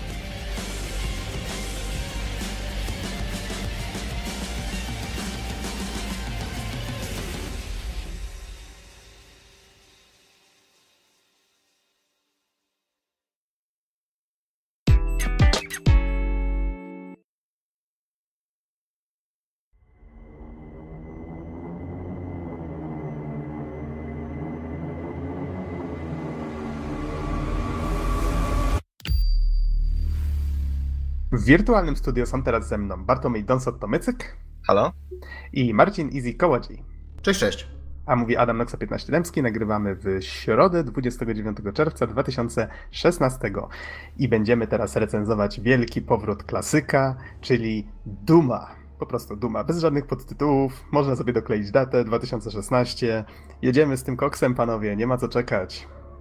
Otóż to. E, sama gra została wydana 13 maja właśnie tego roku, 2016, wyprodukowana oczywiście przez id Software, natomiast opublikowana przez Bethesda Softworks. Powstała oczywiście przez właściwie na mm, wszystkie najbardziej liczące się platformy, czyli komputery osobiste z Windowsem, e, PS4 oraz Xbox One. Pierwsze, co można powiedzieć o tej grze, to oczywiście jest ona first person shooterem, czyli strzelanką z widokiem pierwszoosobowym. Ale zastanawiam, się, rzeczy... czy w ogóle, zastanawiam się, czy w ogóle wypada nam o tym wspominać, biorąc pod uwagę, że Doom tak bardzo spopularyzował ten gatunek y, ponad 20 lat temu. Myślę, że wypada, natomiast jest to chyba jedna z nielicznych gier, obok których dopisałem sobie taką, taką krótką notkę, legendarny. I w gruncie rzeczy tak właśnie jest, tak mi się tak. przynajmniej wydaje. E, same początki serii e, sięgają, o już minęło trochę lat, ze 20. 93 rok. Tak, grudzień. 93 mhm. rok to jest pierwsza część. Rok później Doom 2 wyszedł Hell on Earth, czyli sequel bezpośredni. E, natomiast, no warto powiedzieć oczywiście, e, to, to nawet przeszło, te informacje przeszły jakby do, do świadomości całkowicie powszechnej, że w gruncie rzeczy twory id Software, mam tutaj na myśli chociażby Wolfensteina 3D z 92 roku, Dumy, czy Quake'a 1 z 96, to cały czas była praca nad tym dziwnym gatunkiem, jakim była strzelanka trójwymiarowa z widokiem pierwszoosobowym. Oczywiście to nie były gry, które, e, które jako pierwsze wykorzystywały ten widok, ale bezapelacyjnie jest to jakby bezpośredni przodek, dziadek współczesnych strzelanek, przynajmniej strzelanek rozumianych jakby w sposób, w sposób jaki, jaki obecnie dzisiaj obowiązuje. Sama, cała, cała seria oczywiście powstała, powstawała sobie na, na, w ciągu tych wszystkich lat, oprócz tych właśnie Doom 1-2 był też Final Doom, e, w 2004 Doom 3, ale właśnie po latach 2016, czyli w tym roku mamy wielki powrót, na razie pod znakiem zapytania, e, ale zobaczymy jak to wyjdzie w recenzji, czy jest to faktycznie wielki powrót. E, ja bym, jeszcze, e, ja bym jeszcze wspomniał o, e, o jednym Dumie, dokładnie to o Brutal Doom, czyli modzie do Duma dwójki, który został wypuszczony w 2012 roku, bo ten Doom, ten wielki nasz powrót dzisiejszy, czerpie z niego parę, parę motywów, o których później wspomnimy. Może mówmy Doom 2016, w takich przypadkach będzie łatwiej mhm, się rozeznać. Tak, tak. Dlatego właśnie sobie tak właśnie zapisałem, bo w gruncie rzeczy wtedy jest pełna jasność. Zwłaszcza, że Duma 1 zdaje się na, e, na łamach dwóch padów już recenzowałem. To zdaje się mój pierwszy podcast. E, w każdym razie, pierwszy podcast, w którym brałem udział. E, w każdym razie, jeśli chodzi o setting i fabułę, to tutaj rzecz myślę, że jest całkiem prosta. Mamy oczywiście do czynienia z dosyć daleką przyszłością, a tak się przynajmniej wydaje. Akcja dzieje się głównie na powierzchni Marsa, a także w jednym można powiedzieć, pozacielesnym miejscu. Jego nazwę można sobie samemu dopowiedzieć. E, natomiast... I tak jakby... wszyscy wiedzą o co chodzi. Dokładnie. Jedną z jakby z ważniejszych z ważniejszych instytucji w świecie gry jest Union Aerospace Corporation, czyli w gruncie rzeczy wielka korporacja, która prowadzi różnego rodzaju badania i eksperymenty, na przykład pozyskiwania energii. No i wpadli na genialny pomysł pozyskiwania nieskończonych ilości energii właśnie e, z piekła, czyli, e, czyli z tego pozacielesnego miejsca. Generalnie rzecz biorąc, właśnie pomysł był taki, żeby te nieskończone zasoby wykorzystać po to, żeby zażegnać kryzys energetyczny e, na Ziemi. Co jest dosyć ciekawe, sama ta wizja korporacji jest dosyć mroczna, dlatego że to, co jakiś czas w możemy posłuchać takiego korporacyjnego bełkotu, w którym w gruncie rzeczy mamy do czynienia z czymś w rodzaju omamiania pracowników, i dosyć wymowne są te wszystkie takie hasła reklamowe, że nasza korporacja została zbudowana na krwi i pocie pracowników. E, no, tym bardziej wymowne, kiedy faktycznie patrzymy na te wszystkie trupy i na tą całą krew. E, Właściwie można. Przez tych przez pracowników. Mhm. Właściwie można odnieść wrażenie, że ta korporacja jest czymś w rodzaju takiej zaawansowanej technicznie sekty. Mhm. Może Albo... nie do końca, ale to jest taka dosyć klasyczna wizja właśnie złej, złej korporacji i manipulowania swoimi, swoimi pracownikami, ale... Mhm. Właśnie nie powiedziałbym, że taka do końca normalna. Wydaje mi się, że ona specjalnie jest tak przerysowana, żeby ten pomysł, na który twórcy wpadli ponad 20 lat temu, siedząc sobie w garażu, tym umownym garażu, tak? I myśląc sobie, ej, słuchajcie, zróbmy grę, w której na Marsie otwiera się wejście do piekła i wszystko się rozstrzeliwuje, jest, ua, jest tak fajnie. I teraz ktoś wziął ten pomysł na poważnie znaczy na poważnie. No właśnie, już mieliśmy przykład traktowania go na poważnie w trójce, a teraz go ktoś wziął tak z pomysłem, y, z odrobiną tego z odrobiną tego przerysowania, takiego, takiego tak. wystylizowania bardzo interesującego i to zaczęło grać, naprawdę mm -hmm. zaczęło fajnie grać. Natomiast tutaj też swoje trzy grosze dodam. E, w gruncie rzeczy powiedziałbym, że ta tak jakby sekta za, e, zaczęła się rodzić w, strukturach tej korporacji, ale jakby no sama korporacja taką nie jest. No ale pozostawiając już jej temat, przejdźmy do rzeczy najważniejszych. Otóż Doom Marine powstaje. Myślę, że to jest najlepsze słowo. E, gra zaczyna się w momencie, kiedy nasz bohater leży w odkrytym sarkofagu. E, no i oczywiście uwalniając się z łańcuchów, zaczyna strzelać do pierwszych opętanych, pierwszych e, pracowników, którzy zamienili się w demony. I co jest ciekawe, oczywiście pierwszy komunikat, który otrzymujemy, to uwaga, nastąpiła inwazja demonów, więc w tym momencie ja już wiedziałem, że po prostu twórcy nie będą się cackać i zaczęli po prostu grę z buta. tak, dokładnie. Jedynym celem gry jest no, właściwie wybić je wszystkie. To jest dosyć jasne zarówno dla bohatera, jak i dla gracza. E, sama fabuła natomiast, co mnie bardzo ucieszyło, jest e, bardzo minimalistyczna. I cały czas dominuje skupienie na głównym celu, czyli wybicie demonów, zwalczenie ich. Zdaje się też, że początkowy tok kampanii to tylko pretekst do tego, żeby, żeby przyczynić się, żeby po prostu przeprowadzić trochę akcji właśnie związanej z walką. E, właśnie Natomiast... E, bardzo mi się podobało, że sam początek nawet tak jakby nie szuka pretekstu do walki, dlatego, bo rzeczywiście Doom Marine się budzi, roztrzaskuje czaszkę pierwszego demona o sarkofag, podnosi pistolet i tyle, zaczyna się gameplay. Nie ma żadnych cutscenek, żadnych prologów, żadnych, żadnych dialogów, po prostu idziemy i od razu strzelamy. Już po dosłownie parunastu sekundach od mhm. odpalenia gry. Tak. To jest według mnie świetne zagranie, po prostu fenomenalne. To jeżeli pozwolicie... Natomiast jeżeli pozwolicie... Ja, ja, ja, jeszcze bym dodał, okay. że właśnie dlaczego że ten początkowy tok kampanii to pretekst, dlatego że no właściwie pierwsza rzecz, którą musimy zrobić, to skonfigurować e, odbiornik, żeby móc przy, ustalić przyczyny katastrofy i jej skalę, chociaż w gruncie rzeczy rozglądając się dookoła można się tego domyślić. E, natomiast o czym chciałem jeszcze powiedzieć, to to, że w toku całej tej akcji następuje zarysowanie intrygi. Otóż okazuje się, że jedna, zdaje się, z pracownic korporacji, ma wyżej postawionych, niejaka Olivia Pierce, doprowadziła do uwolnienia się demonów, e, a także do wypuszczenia tej śmiercionośnej dla ludzi fali, która powodowała różnego rodzaju mutacje i właśnie zamienienie ludzi niektórych demonu, demony. I przez całą kampanię ten, ta intryga, ona jest wciąż utrzymana w takim minimalistycznym tonie, ale jest rozwijana. Dowiadujemy się właściwie, dlaczego doszło do, do katastrofy i co właściwie jest nie tak z całą tą korporacją, włącznie z jej tajnymi ośrodkami badawczymi. I tego może nie będę zdradzać, chociaż sprawa jest jakby po części oczywista już na samym początku um, i jakby dosyć prosta, ale wydaje mi się, że została bardzo dobrze zrealizowana i myślę, że fajnie byłoby to samodzielnie odkryć. Poza tym cała historia, tak jak powiedziałem, to jest czysty minimalizm. Poza Marinem w gruncie rzeczy mamy trzy postaci. Jedną z nich jest dr Samuel Hayden, czyli dyrektor ośrodka, który od samego początku proponuje naszemu e, bohaterowi współpracę. Przy czym, co jest ciekawe, na jednym z ekranów ładowania właśnie mamy komunikat, że e, dr Samuel Hayden zaproponował ci swoją współpracę. Nie będziesz jej potrzebował. W gruncie rzeczy trochę tak to wygląda. E, innym bohaterem jest. Swoją Vega. drogą dodam od siebie, że według mnie Hayden ma zajebisty głos. Ja słuchałem, jak właściwie grałem grę po polsku i jego, właściwie wszystkie polskie dubbingi są fantastyczne. No, z wyjątkiem Olivia Pierce, która wyszła przeciętnie, ale poza tym naprawdę świetnie to wszystko brzmi. E, I przekład jest bardzo dobry, ale do tego jeszcze pewnie wrócę. Aha, e, no ja grałem w wersji angielskiej. Mhm.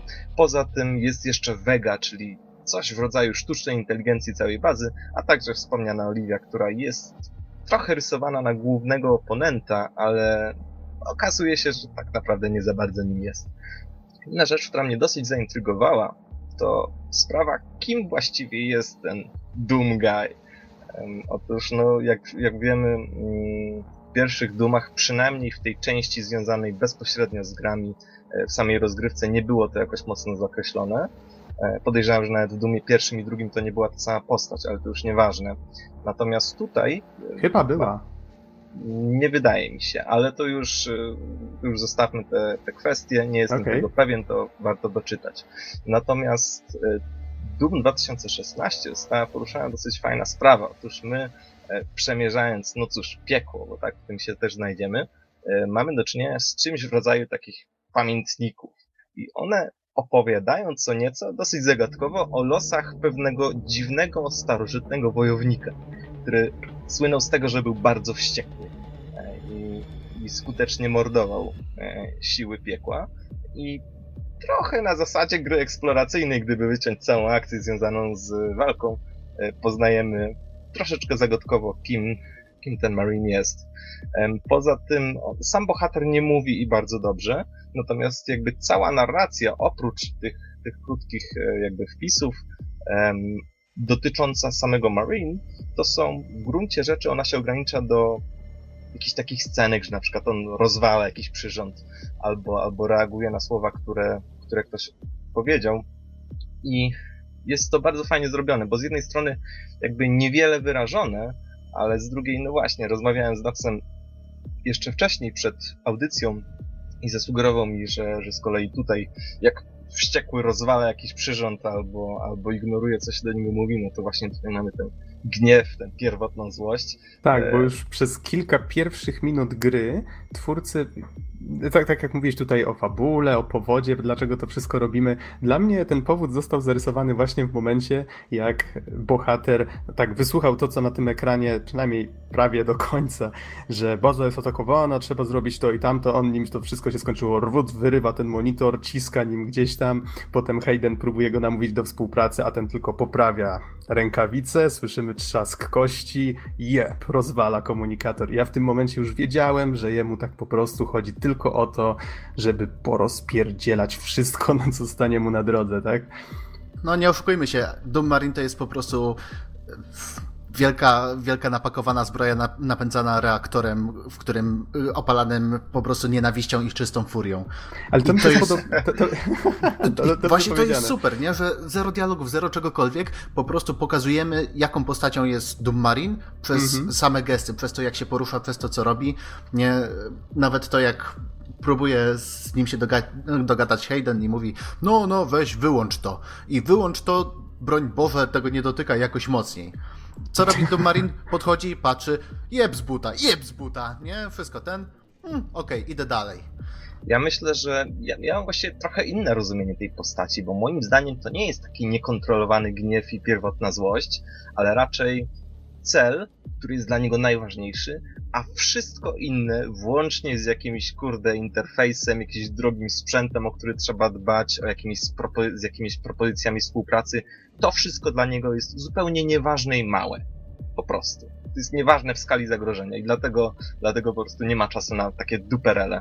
E, I cała kampania rozwija się bardzo fajnie. My poznajemy troszeczkę tę intrygę, ale też, też trochę jak ten świat działa, jak działają te teleporty, dzięki którym możemy, e, możemy się przenieść właśnie do piekła i z powrotem i tak dalej, i tak dalej, a także też jest zarysowany trochę plan, co trzeba zrobić, żeby całość zatrzymać. Jest on trochę umowny i dosyć sztampowy, ale cała ta gra właśnie tak działa i myślę, że działa bardzo dobrze, bo nie dałoby się tego zrobić jakoś na bardziej poważnie. To Jedyne... może dodam od siebie, że te wszystkie rzeczy, o których mówisz, one w grze są, da się wyczytać z różnych, znale... znaczy nie tyle znalezionych notatek, co pojawiają nam się w trakcie gry notki w dzienniku i w nich możemy się dowiedzieć o różnych miejscach, o różnych przeciwnikach, dlaczego są tacy, jacy są.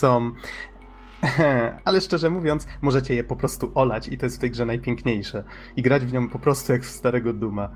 Bez tych wszystkich ja dodatków. Ci szczerze, że ja dużo, dużo z tych rzeczy czytałem i naprawdę bardzo mi się spodobały, dlatego że te teksty fantastycznie zostały napisane e, i fantastycznie też przełożone na polski, bo grałem, tak jak mówiłem, po polsku. I to dodawało dużo do, do rozgrywki. Było bardzo, bardzo fajna rzecz, na przykład opisanie różnego rodzaju demonów, kim oni są, kim one są w hierarchii piekielnej, jak się zachowują, jakieś opisanie badań nad nimi i tak dalej, i tak dalej. To było dosyć interesujące. Natomiast e, właściwie jeden taki dosyć duży zarzut, który i, i rozmawiałem z tobą, Nox, przed audycją i sam trochę mam, to zakończenia właściwie ostatnia scenka. Ona właściwie jest bardzo dobrze zarysowana logicznie. To wszystko ma swoje przyczyny i, i widać, widać skutki tego, co się działo no, w trakcie, e, w trakcie całej kampanii, jak się zachowywały różne postacie. E, natomiast mnie zdziwiło jedno. Otóż, tak jak ustaliliśmy, znaczy, wiecie tak, są ludzie myśli i są ludzie czynu. I Doom Marine to zdecydowanie jest człowiek czynu. Tu się zgadzamy. Natomiast w samym zakończeniu gry on po prostu stoi jak słup soli i nie wiadomo dlaczego zupełnie nie reaguje. E, nie wiem dlaczego i to myślę, że trochę, trochę zaważyło na całości, na, na tym jak, jak ta postać troszeczkę jest zbudowana. nie będę mówić więcej, ale myślę, że, że jak ktoś ukończył grę, to faktycznie będzie wiedział zupełnie o co chodzi. Mm, też nie zdradzając niczego, mam wrażenie, że twórcy poszli o krok za daleko, żeby się upodobnić do pierwszej części serii i też postanowili zakończyć ją olbrzymim cliffhangerem. No to jest spory zgrzyt, no ale cóż. Mam nadzieję, że doczekamy się kontynuacji. Kontynuacje, pieniądze! Otworzyli sobie furtkę do kolejnej części. Ciekaw jestem, czy, czy z kolei na Ziemi będzie im jej piekło e, w 2018 roku. E, jeśli chodzi o gameplay, no to przede wszystkim, z, jeśli mówić o, o tym, jak się gra e, w Duma, to trzeba powiedzieć o arsenale, który ma, z którym mamy do czynienia. Generalnie rzecz biorąc, całe serie Quake i Doom są ze sobą bardzo mocno powiązane. I z tego co zauważyłem, w różnych grach serii pojawiają się różne bronie, zarówno z jednej, jak i z drugiej. E, no i tak też w Doomie mamy pierwszą broń, która jest takim pistoletem energetycznym, ale wszyscy wiemy, że to jest blaster z Quake'a 2. E, poza tym strzelba i super strzelba, no to też jest motyw bardzo charakterystyczny nie tylko dla Duma, ale i też dla Quake'a. Oj, e, dwururka została w tej grze zrobiona cudownie. Korzystałem z niej do samego końca gry. Jak się ją umiejętnie używa, to jest tak, jedna, jedna z fajniejszych broni. Ale poza tym pojawia się też Hyper Blaster, znaczy nazywa się jakoś inaczej, ale wszyscy wiemy, że to jest Hyper Blaster z Quake'a 2 i BFG 9000, czyli Big Fucking Gun. E, no i dla ciekawostki też, e, być może jeszcze niektórzy pamiętają, że w Quake'u 2 ta broń nazywała się BFG 10000, czyli po prostu BFG 10K. Mamy dosyć e, spory arsenał właśnie tej futurystycznej broni, właśnie przemieszanej z serii Duma i Quake'a. Dodatkowo doszły granaty pod osobnym przyciskiem, ale szczerze powiedziawszy jakoś niezbyt z nich korzystałem, dlatego że są, były trochę zbyt wolne. E, natomiast, co jest dosyć istotne do powiedzenia, to niemal każda z broni, zdaje się, ma trzy tryby działania. Jeden podstawowy i dwa dodatkowe do odblokowania. Czyli na przykład mamy shotgun, który oczywiście strzela klasycznie, tak? E, natomiast możemy sobie przyłączyć jednym przyciskiem e, ulepszenie i dzięki temu będzie wystrzeliwać jakby trzy pociski, trzy, jakby trzy wystrzały bardzo blisko siebie, ale jeśli przełączymy się na inną modyfikację, to jest to po prostu granatnik jako drugi tryb. I myślę, że jest to fajne, dlatego że, dlatego, że można było sobie dobrać właściwie mm, dobrać e, działanie broni do swojego stylu gry.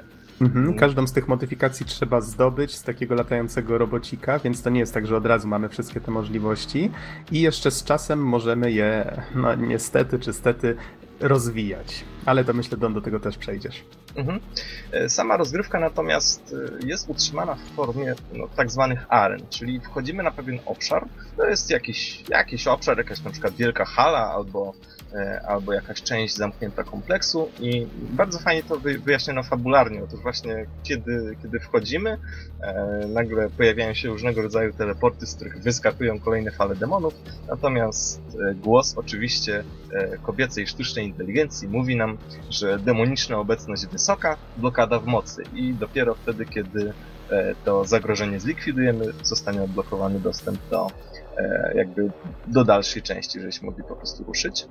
E, natomiast co mi się bardzo, ale to bardzo spodobało w walce, są właściwie takie dwie cechy, które, które zaważyły o tym, że w sumie gra się różni od, e, od nie tylko e, współczesnych strzelanek, ale też, ale też powiedziałbym od tych starszych też.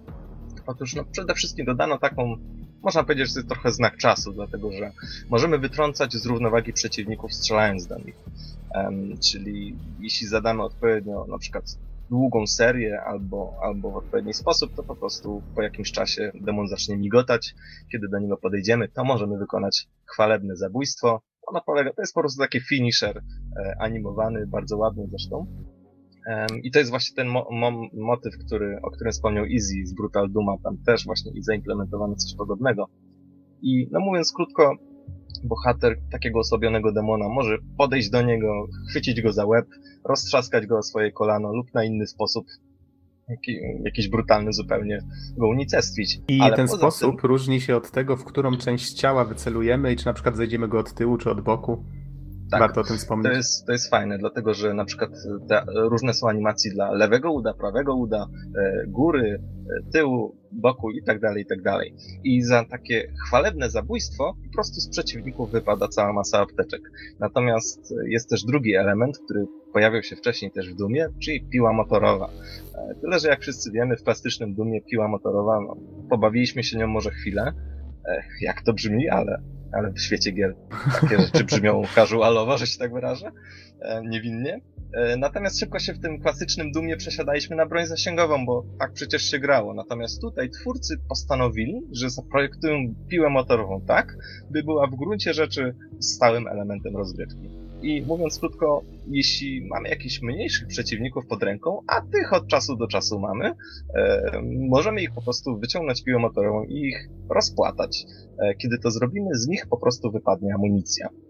Więc mamy zarówno chwalebne zabójstwa, jak i piłę motorową, do której trzeba też znajdować paliwo, jako takie swoiste zasobniki dla bohatera, e, zarówno z, z apteczkami, jak i dodatkową amunicją. I jeszcze jest... im większy przeciwnik, tym więcej tego paliwa potrzeba, więc nie możemy powiedzmy jakichś olbrzymich przeciwników jednego po drugim rozwalać na strzał, znaczy na ciachnięcie. Mhm. Na jedną na jedno pociągnięcie piła. E, trzeba, po, razie... trzeba wspomnieć, że to faktycznie jest dobrze przemyślane. Tak.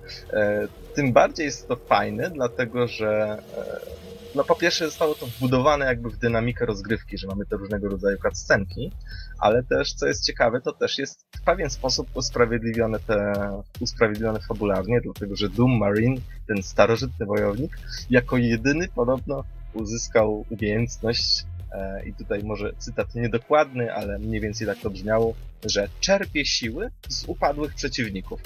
I to wszystko się zgadza praktycznie. Więc tak, bardzo często na przykład mamy grubszy, y, grupy słabszych demonów przed jakąś wielką, większą walką właśnie jako takie swoiste apteczki. E, to ja może... rzecz, która... A, to easy, ty się wtrąciłeś, to proszę Tak. E, ja jeszcze chciałem powiedzieć właśnie o samej dynamice e, rozgrywki, dlatego, bo mechanicznie ten dom jest nastawiony na to, żeby biegać cały czas, być cały czas w ruchu, strzelać i nie przestawać się poruszać, bo jak przestaniemy się poruszać, no to wtedy jesteśmy bardzo łatwym celem, prawda? Znaczy giniemy, w zależności od tego, na którym gramy poziomie trudności. Nawet, Na- nawet, nawet na to prostym. zostało, nawet to zostało fajnie ujęte, przynajmniej w polskiej wersji, nie wiem jak w angielskiej. Tam na jednym z ekranów ładowania było wprost napisane, że piekło zabija gnuśnych, więc ruszaj się, żeby nie zginąć. No dokładnie, więc nawet na najniższych poziomach trudności, jeżeli staniemy sobie zbyt długo w jednym miejscu, no to wtedy czekamy tylko, żeby, żeby nas odstrzelili. I właśnie te wszystkie y, zabójstwa chwały, cała piła mechaniczna i wysypywanie amunicji z przeciwników, wszystko to zostało zaprojektowane tak, żeby zachęcić do biegania, prawda? Dlatego, bo y, jak tylko będziemy strzelać, tylko zobaczymy przeciwnika, że zaczyna się chybotać i ma taką dziwną poświatę, która sygnalizuje właśnie, że możemy, możemy go dobić, no to wtedy biegniemy do niego i z jednej strony nastawiamy się na ogień przeciwników, ale z drugiej walczymy o nagrody, walczymy o apteczki, walczymy o dodatkową amunicję. Przy czym Więc- dodajmy, że w momencie wykonywania tych wszystkich animacji bohater jest nieśmiertelny, więc to też jakby jest dodatkowa zachęta, żeby te akcje wykonywać. A to z kolei nie jest do końca prawda, bo ja grałem akurat na Nightmare'ze, na najwyższym dostępnym początkowo poziomie trudności i faktycznie na początku gra ostro skopała mi tyłek, chociaż ją przeszedłem. Pod koniec robi się dużo prostsze, jak się już ma te wszystkie ulepszenia i tak dalej, to już właściwie grałem jak na normalu. Niemniej zaobserwowałem, że i piła mechaniczna, i chyba piła mechaniczne bardziej, e, i właśnie finishery, one na sam koniec dopiero, jak już bohater jeszcze przez chwilę jest nieruchomo, on już wtedy traci tą nieśmiertelność. Więc jeżeli tylko jesteśmy e, otoczeni przez przeciwników albo strzelają w nas ciągłym ogniem, z reguły nie opłaca się używać piły mechanicznej, bo to nas uśmierca na koniec. No, trzeba ostrożnie z tego korzystać. No, jak wiadomo, wielka moc ciągnie sobą wielką nieodpowiedzialność. W każdym razie, e, tak jak to Easy dobrze ujął, e, rozgrywka jest bardzo dynamiczna. Na arenach też często mamy takie bardzo oldschoolowe elementy, które znamy chociażby z Quake'a 3 areny, czyli to są jakby takie wyskocznie pola, przez te jeśli na nie następniemy, to po prostu bohater zostanie wyrzucony w powietrze, ale także potem pojawiają się teleporty, które dodatkowo jeszcze zwiększają dynamikę rozgrywki. E, Poza tym w pewnym momencie mm, fabuły otrzymujemy coś w rodzaju em, butów rakietowych i one po prostu umożliwiają podwójny skok, taki najprostszy na świecie, e, najbardziej nieskomplikowany podwójny skok, jaki moglibyśmy sobie wyobrazić i to wszystko dodatkowo działa. E, Natomiast co mi się jeszcze bardzo podoba w samej, w samej formule walki? Otóż nie ma tutaj czegoś takiego jak najgorsza broń. E, Dlatego, że nawet w końcowych etapach gry, oprócz takich wielkich bestii, które oczywiście są jakby bardziej wytrzymałe i też mają większe rażenie, pojawiają się diabliki i pomniejsi przeciwnicy. Więc e, bardzo często szkoda jest marnować e, dwóch pocisków e, super strzelby na małego diablika, skoro można go załatwić na przykład ze zwykłej strzelby. I bardzo mi się to podoba, że właściwie każda broń ma swoje, e, ma swoje przeznaczenie i ja bardzo często się bardzo często przełączałem sobie bronię, żeby dopasować kaliber e, do przeciwnika, żeby po prostu jak, jakby najbardziej optymalnie wykorzystywać te jej mo- możliwości broni. I no, złapałem się na tym, że bardzo często korzystałem z super strzelby, e, natomiast tak domyślnie do, e, do jakby otwarcia bitwy najlepsza była, przynajmniej moim zdaniem, ta najprostsza strzelba z ulepszeniem granatnika. No po prostu cokolwiek nie wyskoczy, będziemy jakoś przygotowani na to i faktycznie najczęściej właśnie tą bronią otwierałem bitwę. Co tu jeszcze dalej? Otóż e, oprócz jakby tych zdobywania odblokowań, od, dodatkowych trybów broni, mamy też rozwój postaci. To są znaczy tam w pewnym momencie gry do, uzbieram, zbieramy jakby takie elementy energetyczne, które zwiększają nasz pancerz, poza tym ilość amunicji maksymalną, którą możemy nosić i jeszcze tam trzeci element, ale poza tym jest coś takiego jak runy. E, Zdaje się, że można mieć trzy runy jednocześnie umieszczone w pancerzu, one też dodają jakieś bonusy, więc runy zdobywamy za pomocą challenge, które też gdzieś są poroz, e, porozmieszczane w kampanii przechodzimy wtedy do trybu i musimy na przykład, nie wiem, na, w konkretnym czasie zlikwidować iluś przeciwników w konkretny sposób.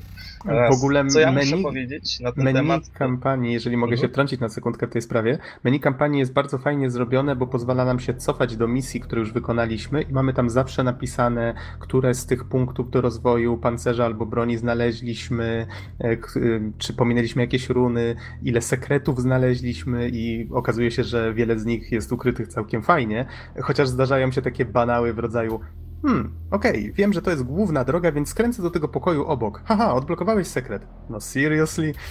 Ale wiesz, oprócz sekretów są jeszcze easter eggi, które nie są nigdzie oznaczone i oprócz tego, że zobaczymy śmieszną scenkę, tudzież yy, jakby No to powiedzieć... jest, jest dużo fajnych rzeczy poukrywanych, to prawda. Tak, więc y, nawet jeżeli, y, jeżeli gra tak na dobrą sprawę, można przez nią przebiec bardzo szybko, po prostu rozwalając kolejne zastępy demonów, ale jak się poświęci trochę czasu na znajdywanie tych wszystkich bajerów, to, to się czas gry wydłuża dosyć znacząco.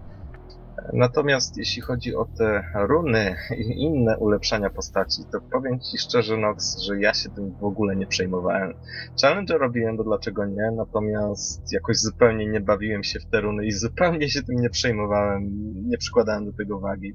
Jakoś nie przywiązało to mojej uwagi. Nie wiem jak Ty. Znaczy, ja je też wykonywałem jak, tak jakoś, no bo były, tak? Więc wykonywałem te challenge, zdobywałem te runy, potem te runy można było jeszcze ich efekty, czyli na przykład, że przedmioty z większej odległości do nas fruną, albo że zadajemy tam jakieś, powiedzmy, jakiś tam rodzaj obrażeń, czy no, tak strzelam w tej chwili pewnie niecelnie.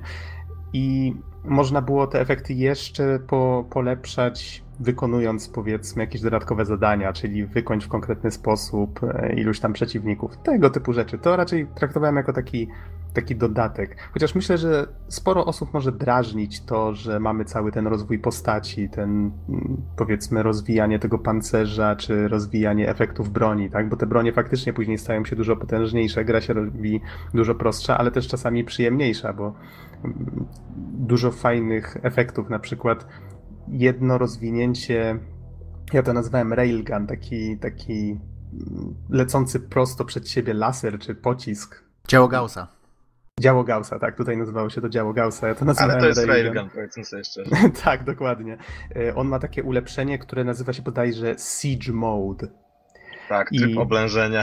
Tak, i to było na maksymalnym ulepszeniu. To jest po prostu takie działo zniszczenia, bo to jest coś, co jesteś w stanie naładować, tylko bez ulepszeń nie możesz się wtedy ruszać. No, co automatycznie zabija cię za każdym razem. Ale jak to ulepszysz i możesz się jeszcze ruszać, to tylko mm, boom i cała armia, która leciała w twoim kierunku, to już tylko takie podskakujące kawałeczki gdzieś tam na horyzoncie. Szczerze powiedziawszy, ja akurat dla tej broni em, ulepszyłem sobie tryb snajperski, czyli przytrzymanie przycisku myszy powodowało jakby ten pojawienie się celownika e, i jakby w tym momencie doładowywała się broń, po tam kilku sekundach można było oddać doładowany strzał. Czyli w no drugą tyle. stronę poszedłeś Tak, jednak. zupełnie drugą stronę. Aha. Natomiast e, jeszcze jest jakby ogólna, ogólna uwaga na temat walki. Ja grałem na kiedy zaczynałem przynajmniej grę tuż po instalacji świeża gra, zaczynałem na poziomie ultra przemoc i wtedy był to najwyższy możliwy.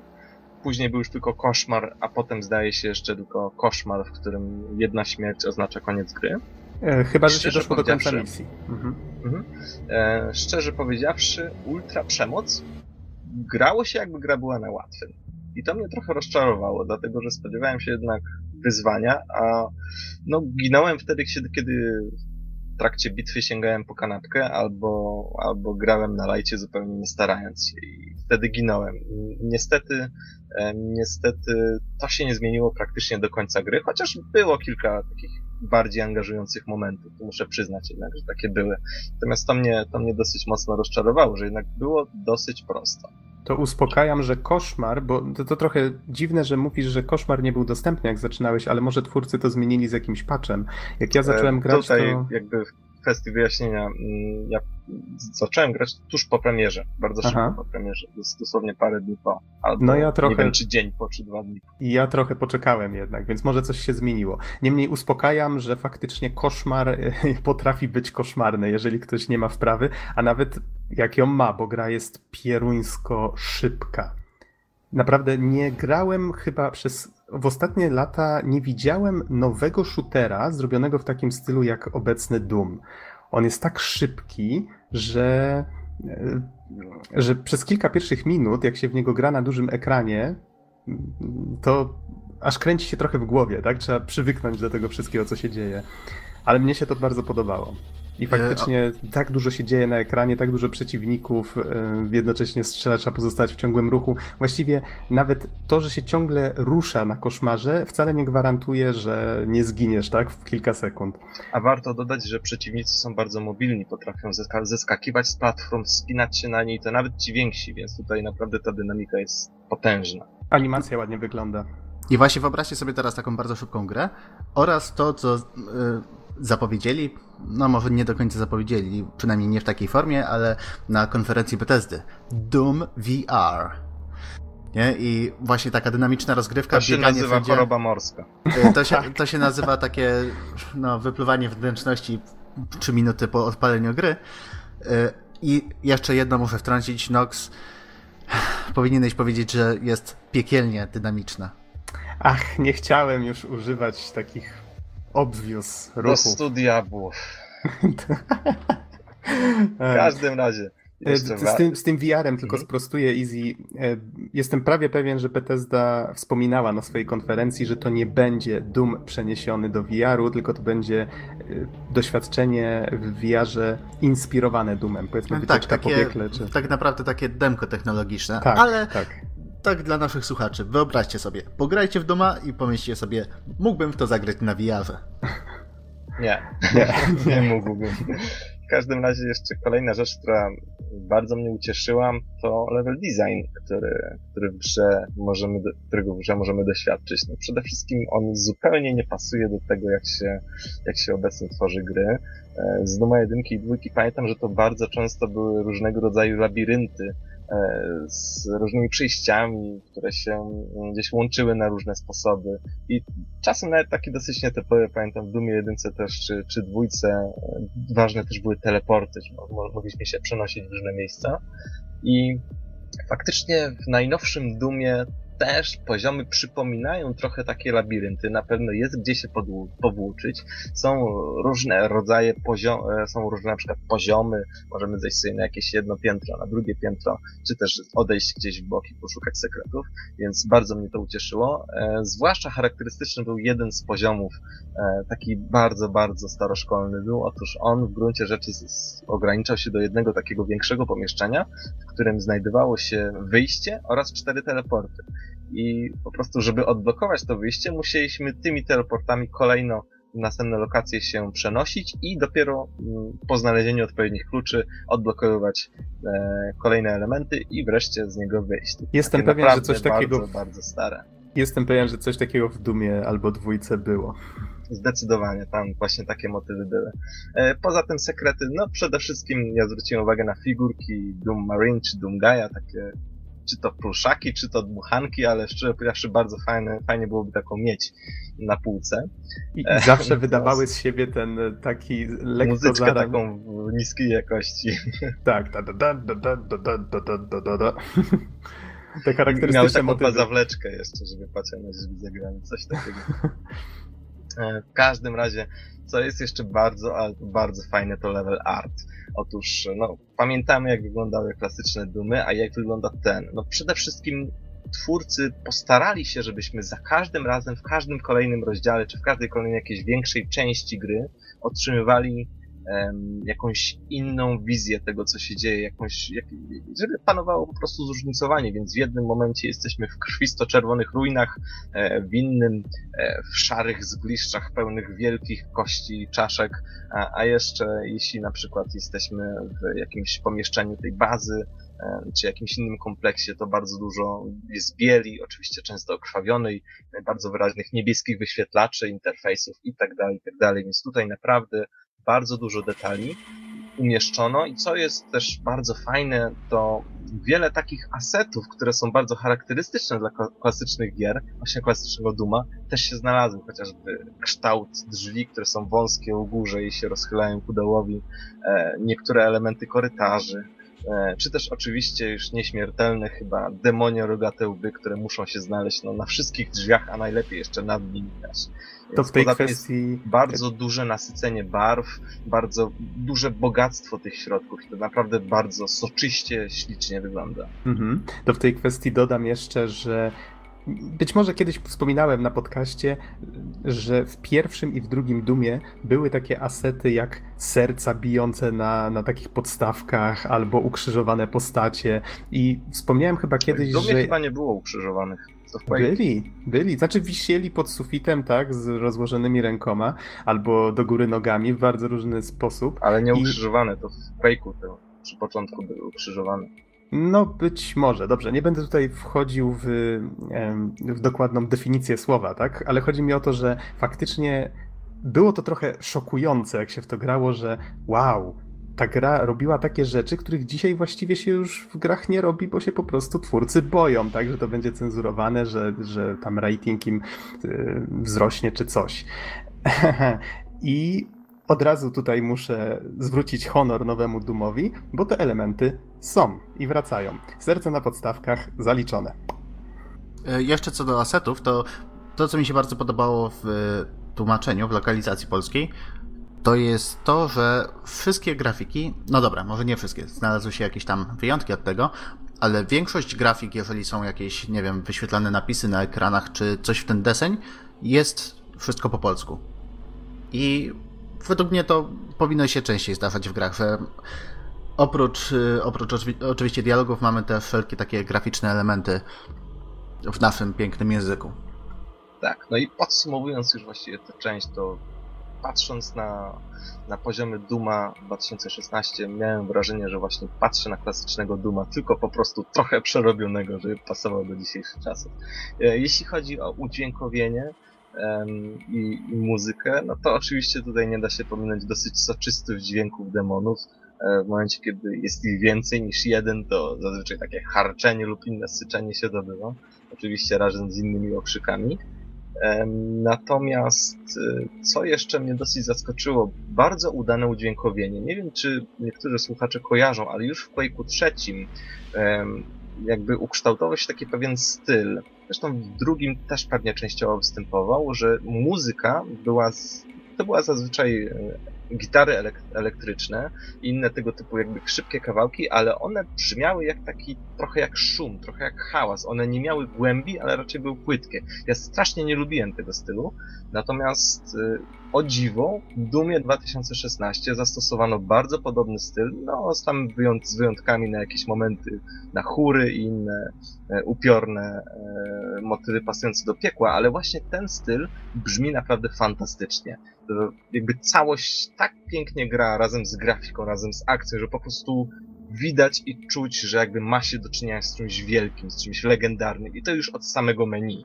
Nie wiem, jakie są wasze wrażenia, ale naprawdę bardzo, to bardzo pozytywnie to wszystko Te, zagrało. Też mi się bardzo podobał soundtrack, mimo że faktycznie jakoś tak e, może nie powiedziałbym, że jest pozbawiony głębi, ale brak w nim jakichś takich motywów muzycznych, które mógłbyś, nie wiem, na przykład zanucić, tak stwierdzić, ok, to była taka melodia. Da się rozpoznać niektóre, na przykład mm, ten główny motyw znany z pierwszej części, ale przede wszystkim to jest właśnie taki hałas w tle, tak bym to nazwał. I on jeszcze tak fajnie narasta w zależności od tego, jak akcja się rozwija.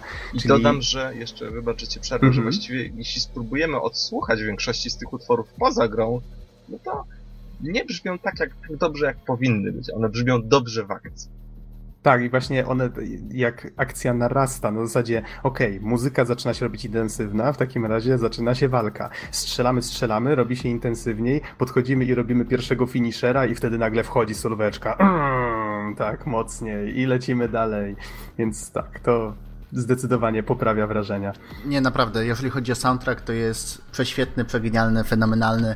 Osobiście słucham ostatnio całymi dniami w pracy i y, no ja akurat bardzo lubię ciężką muzykę, jeszcze tutaj mamy po prostu idealną fuzję między, między takim właśnie powiedzmy doom metalem, nie, jakieś ciężkie brzmienia, przestrojone gitary, prawda, proste riffy, żadnej muzyki progresywnej, plus do tego jeszcze trochę elektroniki Plus do tego parę sztuczek, między innymi taka, że jak odpalimy jeden z kawałków na e, spektrogramie, to wtedy możemy zauważyć, że w dźwięk jest wpleciony obraz, to znaczy po, po, yy, zapętlająca się sekwencja pentagram i trzy szóstki.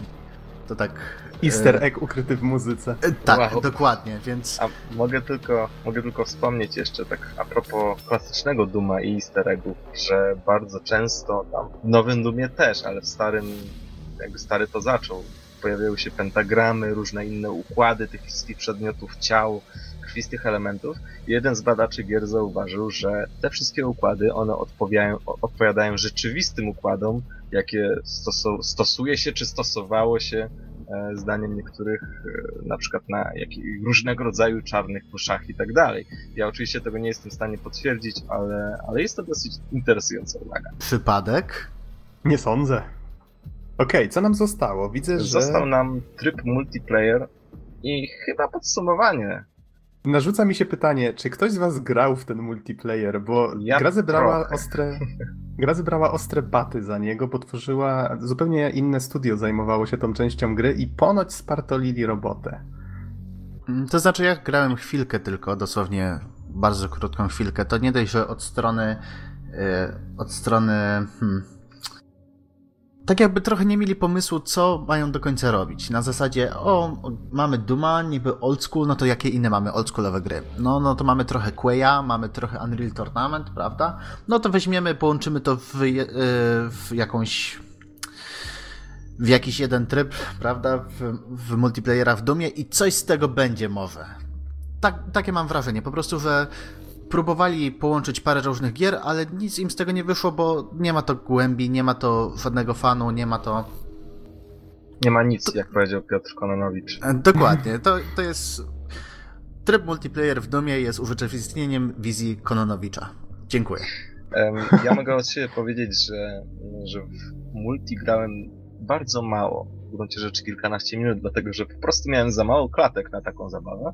E, natomiast co mogę powiedzieć na pewno, to fajnym elementem jest to, że możemy stworzyć pancerz dla swojego bohatera, wybierając poszczególne elementy, jak tors, nogi, lewe ramię, prawe ramię i tak dalej, e, z gotowych elementów, a potem je zabarwić na dowolny sposób, czy pokryć jakąś teksturą. Chociaż wadą takiego rozwiązania jest fakt, że w ferworze wojennym czy bitewnym w ogóle tego nie widać. Więc widać zamiast tam czerwony pancerz, jakieś wzorki, to po prostu czerwony pancerz i tak dalej. Nawet możemy w sumie, e, w sumie dodać efekt błota, jeśli ktoś sobie życzy. E, natomiast, e, no, no tak jak powiedziałem, niestety w sam, sam tryb multi nie grałem za dużo. Co jeszcze wychwyciłem, to to, że można sobie dobrać tryby broni, tryby broni które znamy z single playera, i dopasować się do własnego trybu gry, do własnego stylu gry. No i to jest w sumie tyle, co, mm, tyle, co dostrzegłem, niestety nic więcej. Więc jeśli nie macie jeszcze jakichś kwestii, które mogłyby zdumić słuchaczy Duma, to przejdę do podsumowania. Ja multiplayera w ogóle nie odpalałem, od razu się przyznaję, tak? Mogę się jedynie oprzeć na opiniach, które słyszałem i póki co z multi ponoć jest bardzo słabo, aż do tego stopnia, że id Software zapowiedziało, że samo weźmie się za no, poprawienie tego trybu. To znaczy mają nadzieję, że uda się doprowadzić go choć trochę do stanu używalności. Mają być dodane nowe tryby rozgrywki, czy już w tej chwili są dodawane, nie jestem pewien, bo nie śledzę, ale mają się pojawić chyba nowe mapy, właśnie nowe tryby, mają być balans broni, te wszystkie takie poprawki mają zostać wprowadzone, więc widać, że zależy im na tym, żeby nie zniechęcić fanów tym początkowym słabym wrażeniem. Żeby ten wielki powrót no po prostu był wielki, bez żadnej skazy. A, jeszcze warto wspomnieć o jednej rzeczy, o której nie wspomnieliśmy. Istnieje coś takiego jak, to się chyba nazywało Snap Map? Chyba. Tak jest, Snap Map. Mhm. Czyli tryb do tworzenia własnych y, map. Można je współdzielić, bawić się razem z, z przyjaciółmi, no więc Coś takiego też istnieje. Też przyznaję, nie bawiłem się tym, więc nie jestem w stanie tego zrecenzować. Skupiłem się przede wszystkim na singlu, bo to była dla mnie główna atrakcja. Wiesz co, trochę ciężko to zrecenzować, dlatego, bo tak naprawdę tam są mapy stworzone przez użytkowników, przez gracze, więc ciężko do tego podejść jakoś, jakoś bardziej. Tak, no tak, ale tak powiem, ale... Można by mówić po prostu o narzędziu. I tak, jak tak. wszystko działa. Ogólnie tak jak, tak jak wskazuje nazwa, SnapMap polega na tym, że mamy jakieś gotowe części mapy, które ze sobą po prostu dołączamy do siebie, tak snap prawda? Czyli taki I... bardzo uproszczony edytor. Yy, tak, bardzo uproszczony edytor z jednej strony, jeżeli chodzi o sam design poziomów, ale z drugiej strony dosyć potężne narzędzie do skryptowania i to, czego mi brakowało w Dumie, w jednym, yy, właśnie w jednej z map, która polegała na tym, że no w sumie biegliśmy przed siebie, że po prostu musieliśmy taki time trial skończyć i można było kupować ulepszenia u gadającego kakodemona, który mówił, że świetnie dzisiaj wyglądasz. To jest coś, wait, czego brakowało w domie od zawsze. Ale zaraz, zaraz, zaraz, zaraz. Gdzie coś takiego można znaleźć? Na Snap mapie. Aha. Tak, okay. po prostu tam jeden z użytkowników stworzył mapę, gdzie jest gadający kakodemon i sprzedaje nam rzeczy. Cool. Fantastycznie.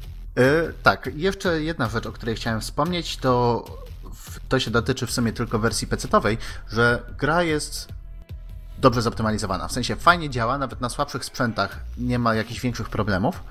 Co prawda tam niestety była mała draka między, to znaczy nawet nie między, tylko po prostu AMD dało ciała i przez to nie można na niektórych modelach kart graficznych od nich pograć sobie w Duma żeby, tak, żeby wyglądał jakoś przyzwoicie, bo po prostu tekstury się świecą jak nie powiem co czemu.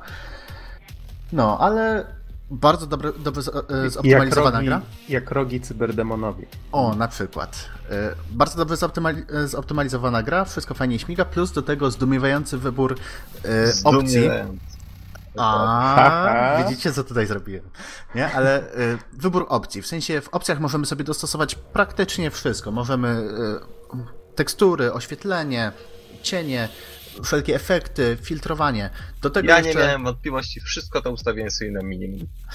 No, ja tam akurat pograłem gdzieś w, w okolicach maksimum, ale jeszcze z takich fajniejszych rzeczy, to jeżeli chcecie postawić na, na imersję, to możecie wyłączyć sobie UI zupełnie, całość UI, możecie wyłączyć bezproblemowo, do tego jeszcze jakieś bariery w stylu licznik FPS-ów, który ma y, coś w stylu wyłączony, minimalny, normalny, koszmar, piekło na ekranie. Tak plus minus, co się nazywało. Nie pamiętam dokładnie jak teraz, ale możemy mieć, jeżeli chcemy właśnie dobrać sobie wszystkie opcje graficzne, żeby wycisnąć 100% z naszego sprzętu, ale żebyśmy nie gubili klatek po drodze, to Doom udostępnia narzędzia, gdzie możemy sobie po prostu sprawdzić wszystko wszystko jak działa i tak, jak powinno działać. To włączyłem jest... obciążenie wszystkich rdzeni, można obserwować wiele różnych opcji.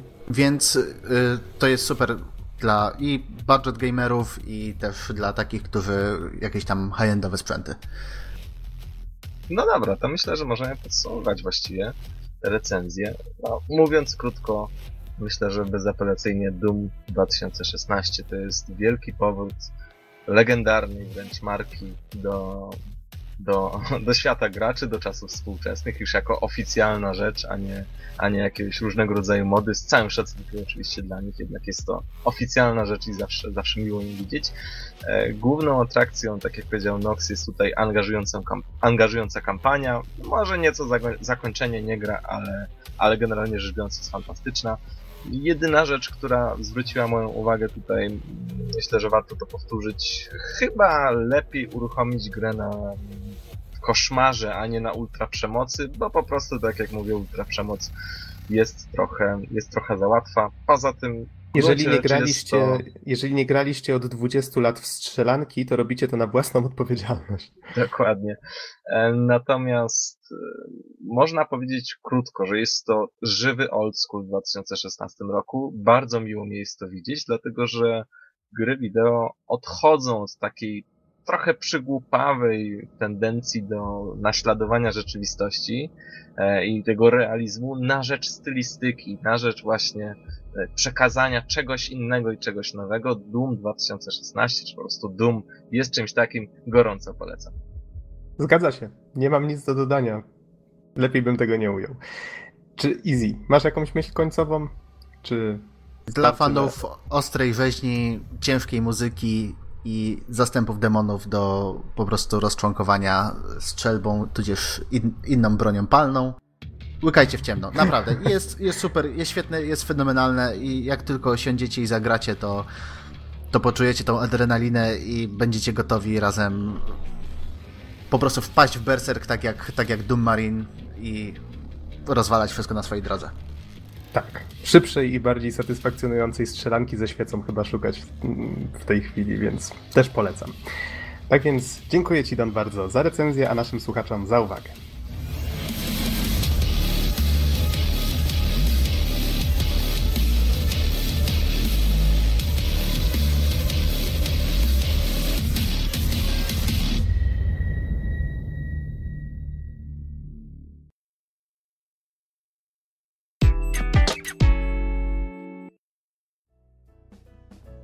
To już wszystko w tym odcinku. Jeżeli zaś chodzi o kolejne, tutaj patrzę na listę recenzji, które już mamy nagrane i są tu m.in. Mirror's Edge Catalyst, też Rise of the Tomb Raider.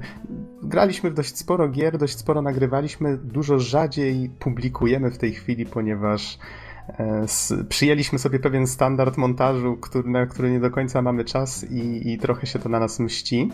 Do tego ma... jeszcze trochę życie się mści, ale tak, takie tak. jest. Życie takie jest, dokładnie. Z kolei mamy już w planach nagrywanie recenzji Zero, Zero Escape, Zero Time Dilemma. Myślę, że to też znajdą się osoby zainteresowane tematem. Mówiliśmy już kiedyś o 999 i e, Virtuous Last Reward, więc to jest kontynuacja tych gier. Wyszła całkiem niedawno. I jeszcze planujemy nagrywanie recenzji, recenzji Abzu od współtwórcy Journey i, I z tego co pamiętam, Insight jeszcze będziemy recenzować. No, mamy w każdym razie na warsztacie bardzo dużo gier. Mam nadzieję, że zdążymy, e, zdążymy w jakimś rozsądnym czasie się wyrobić, żeby te recenzje szybko w miarę do Was trafiły. W takim razie jeszcze raz dziękujemy Wam bardzo za uwagę i do usłyszenia w następnych odcinkach. Trzymajcie się. Cześć, cześć.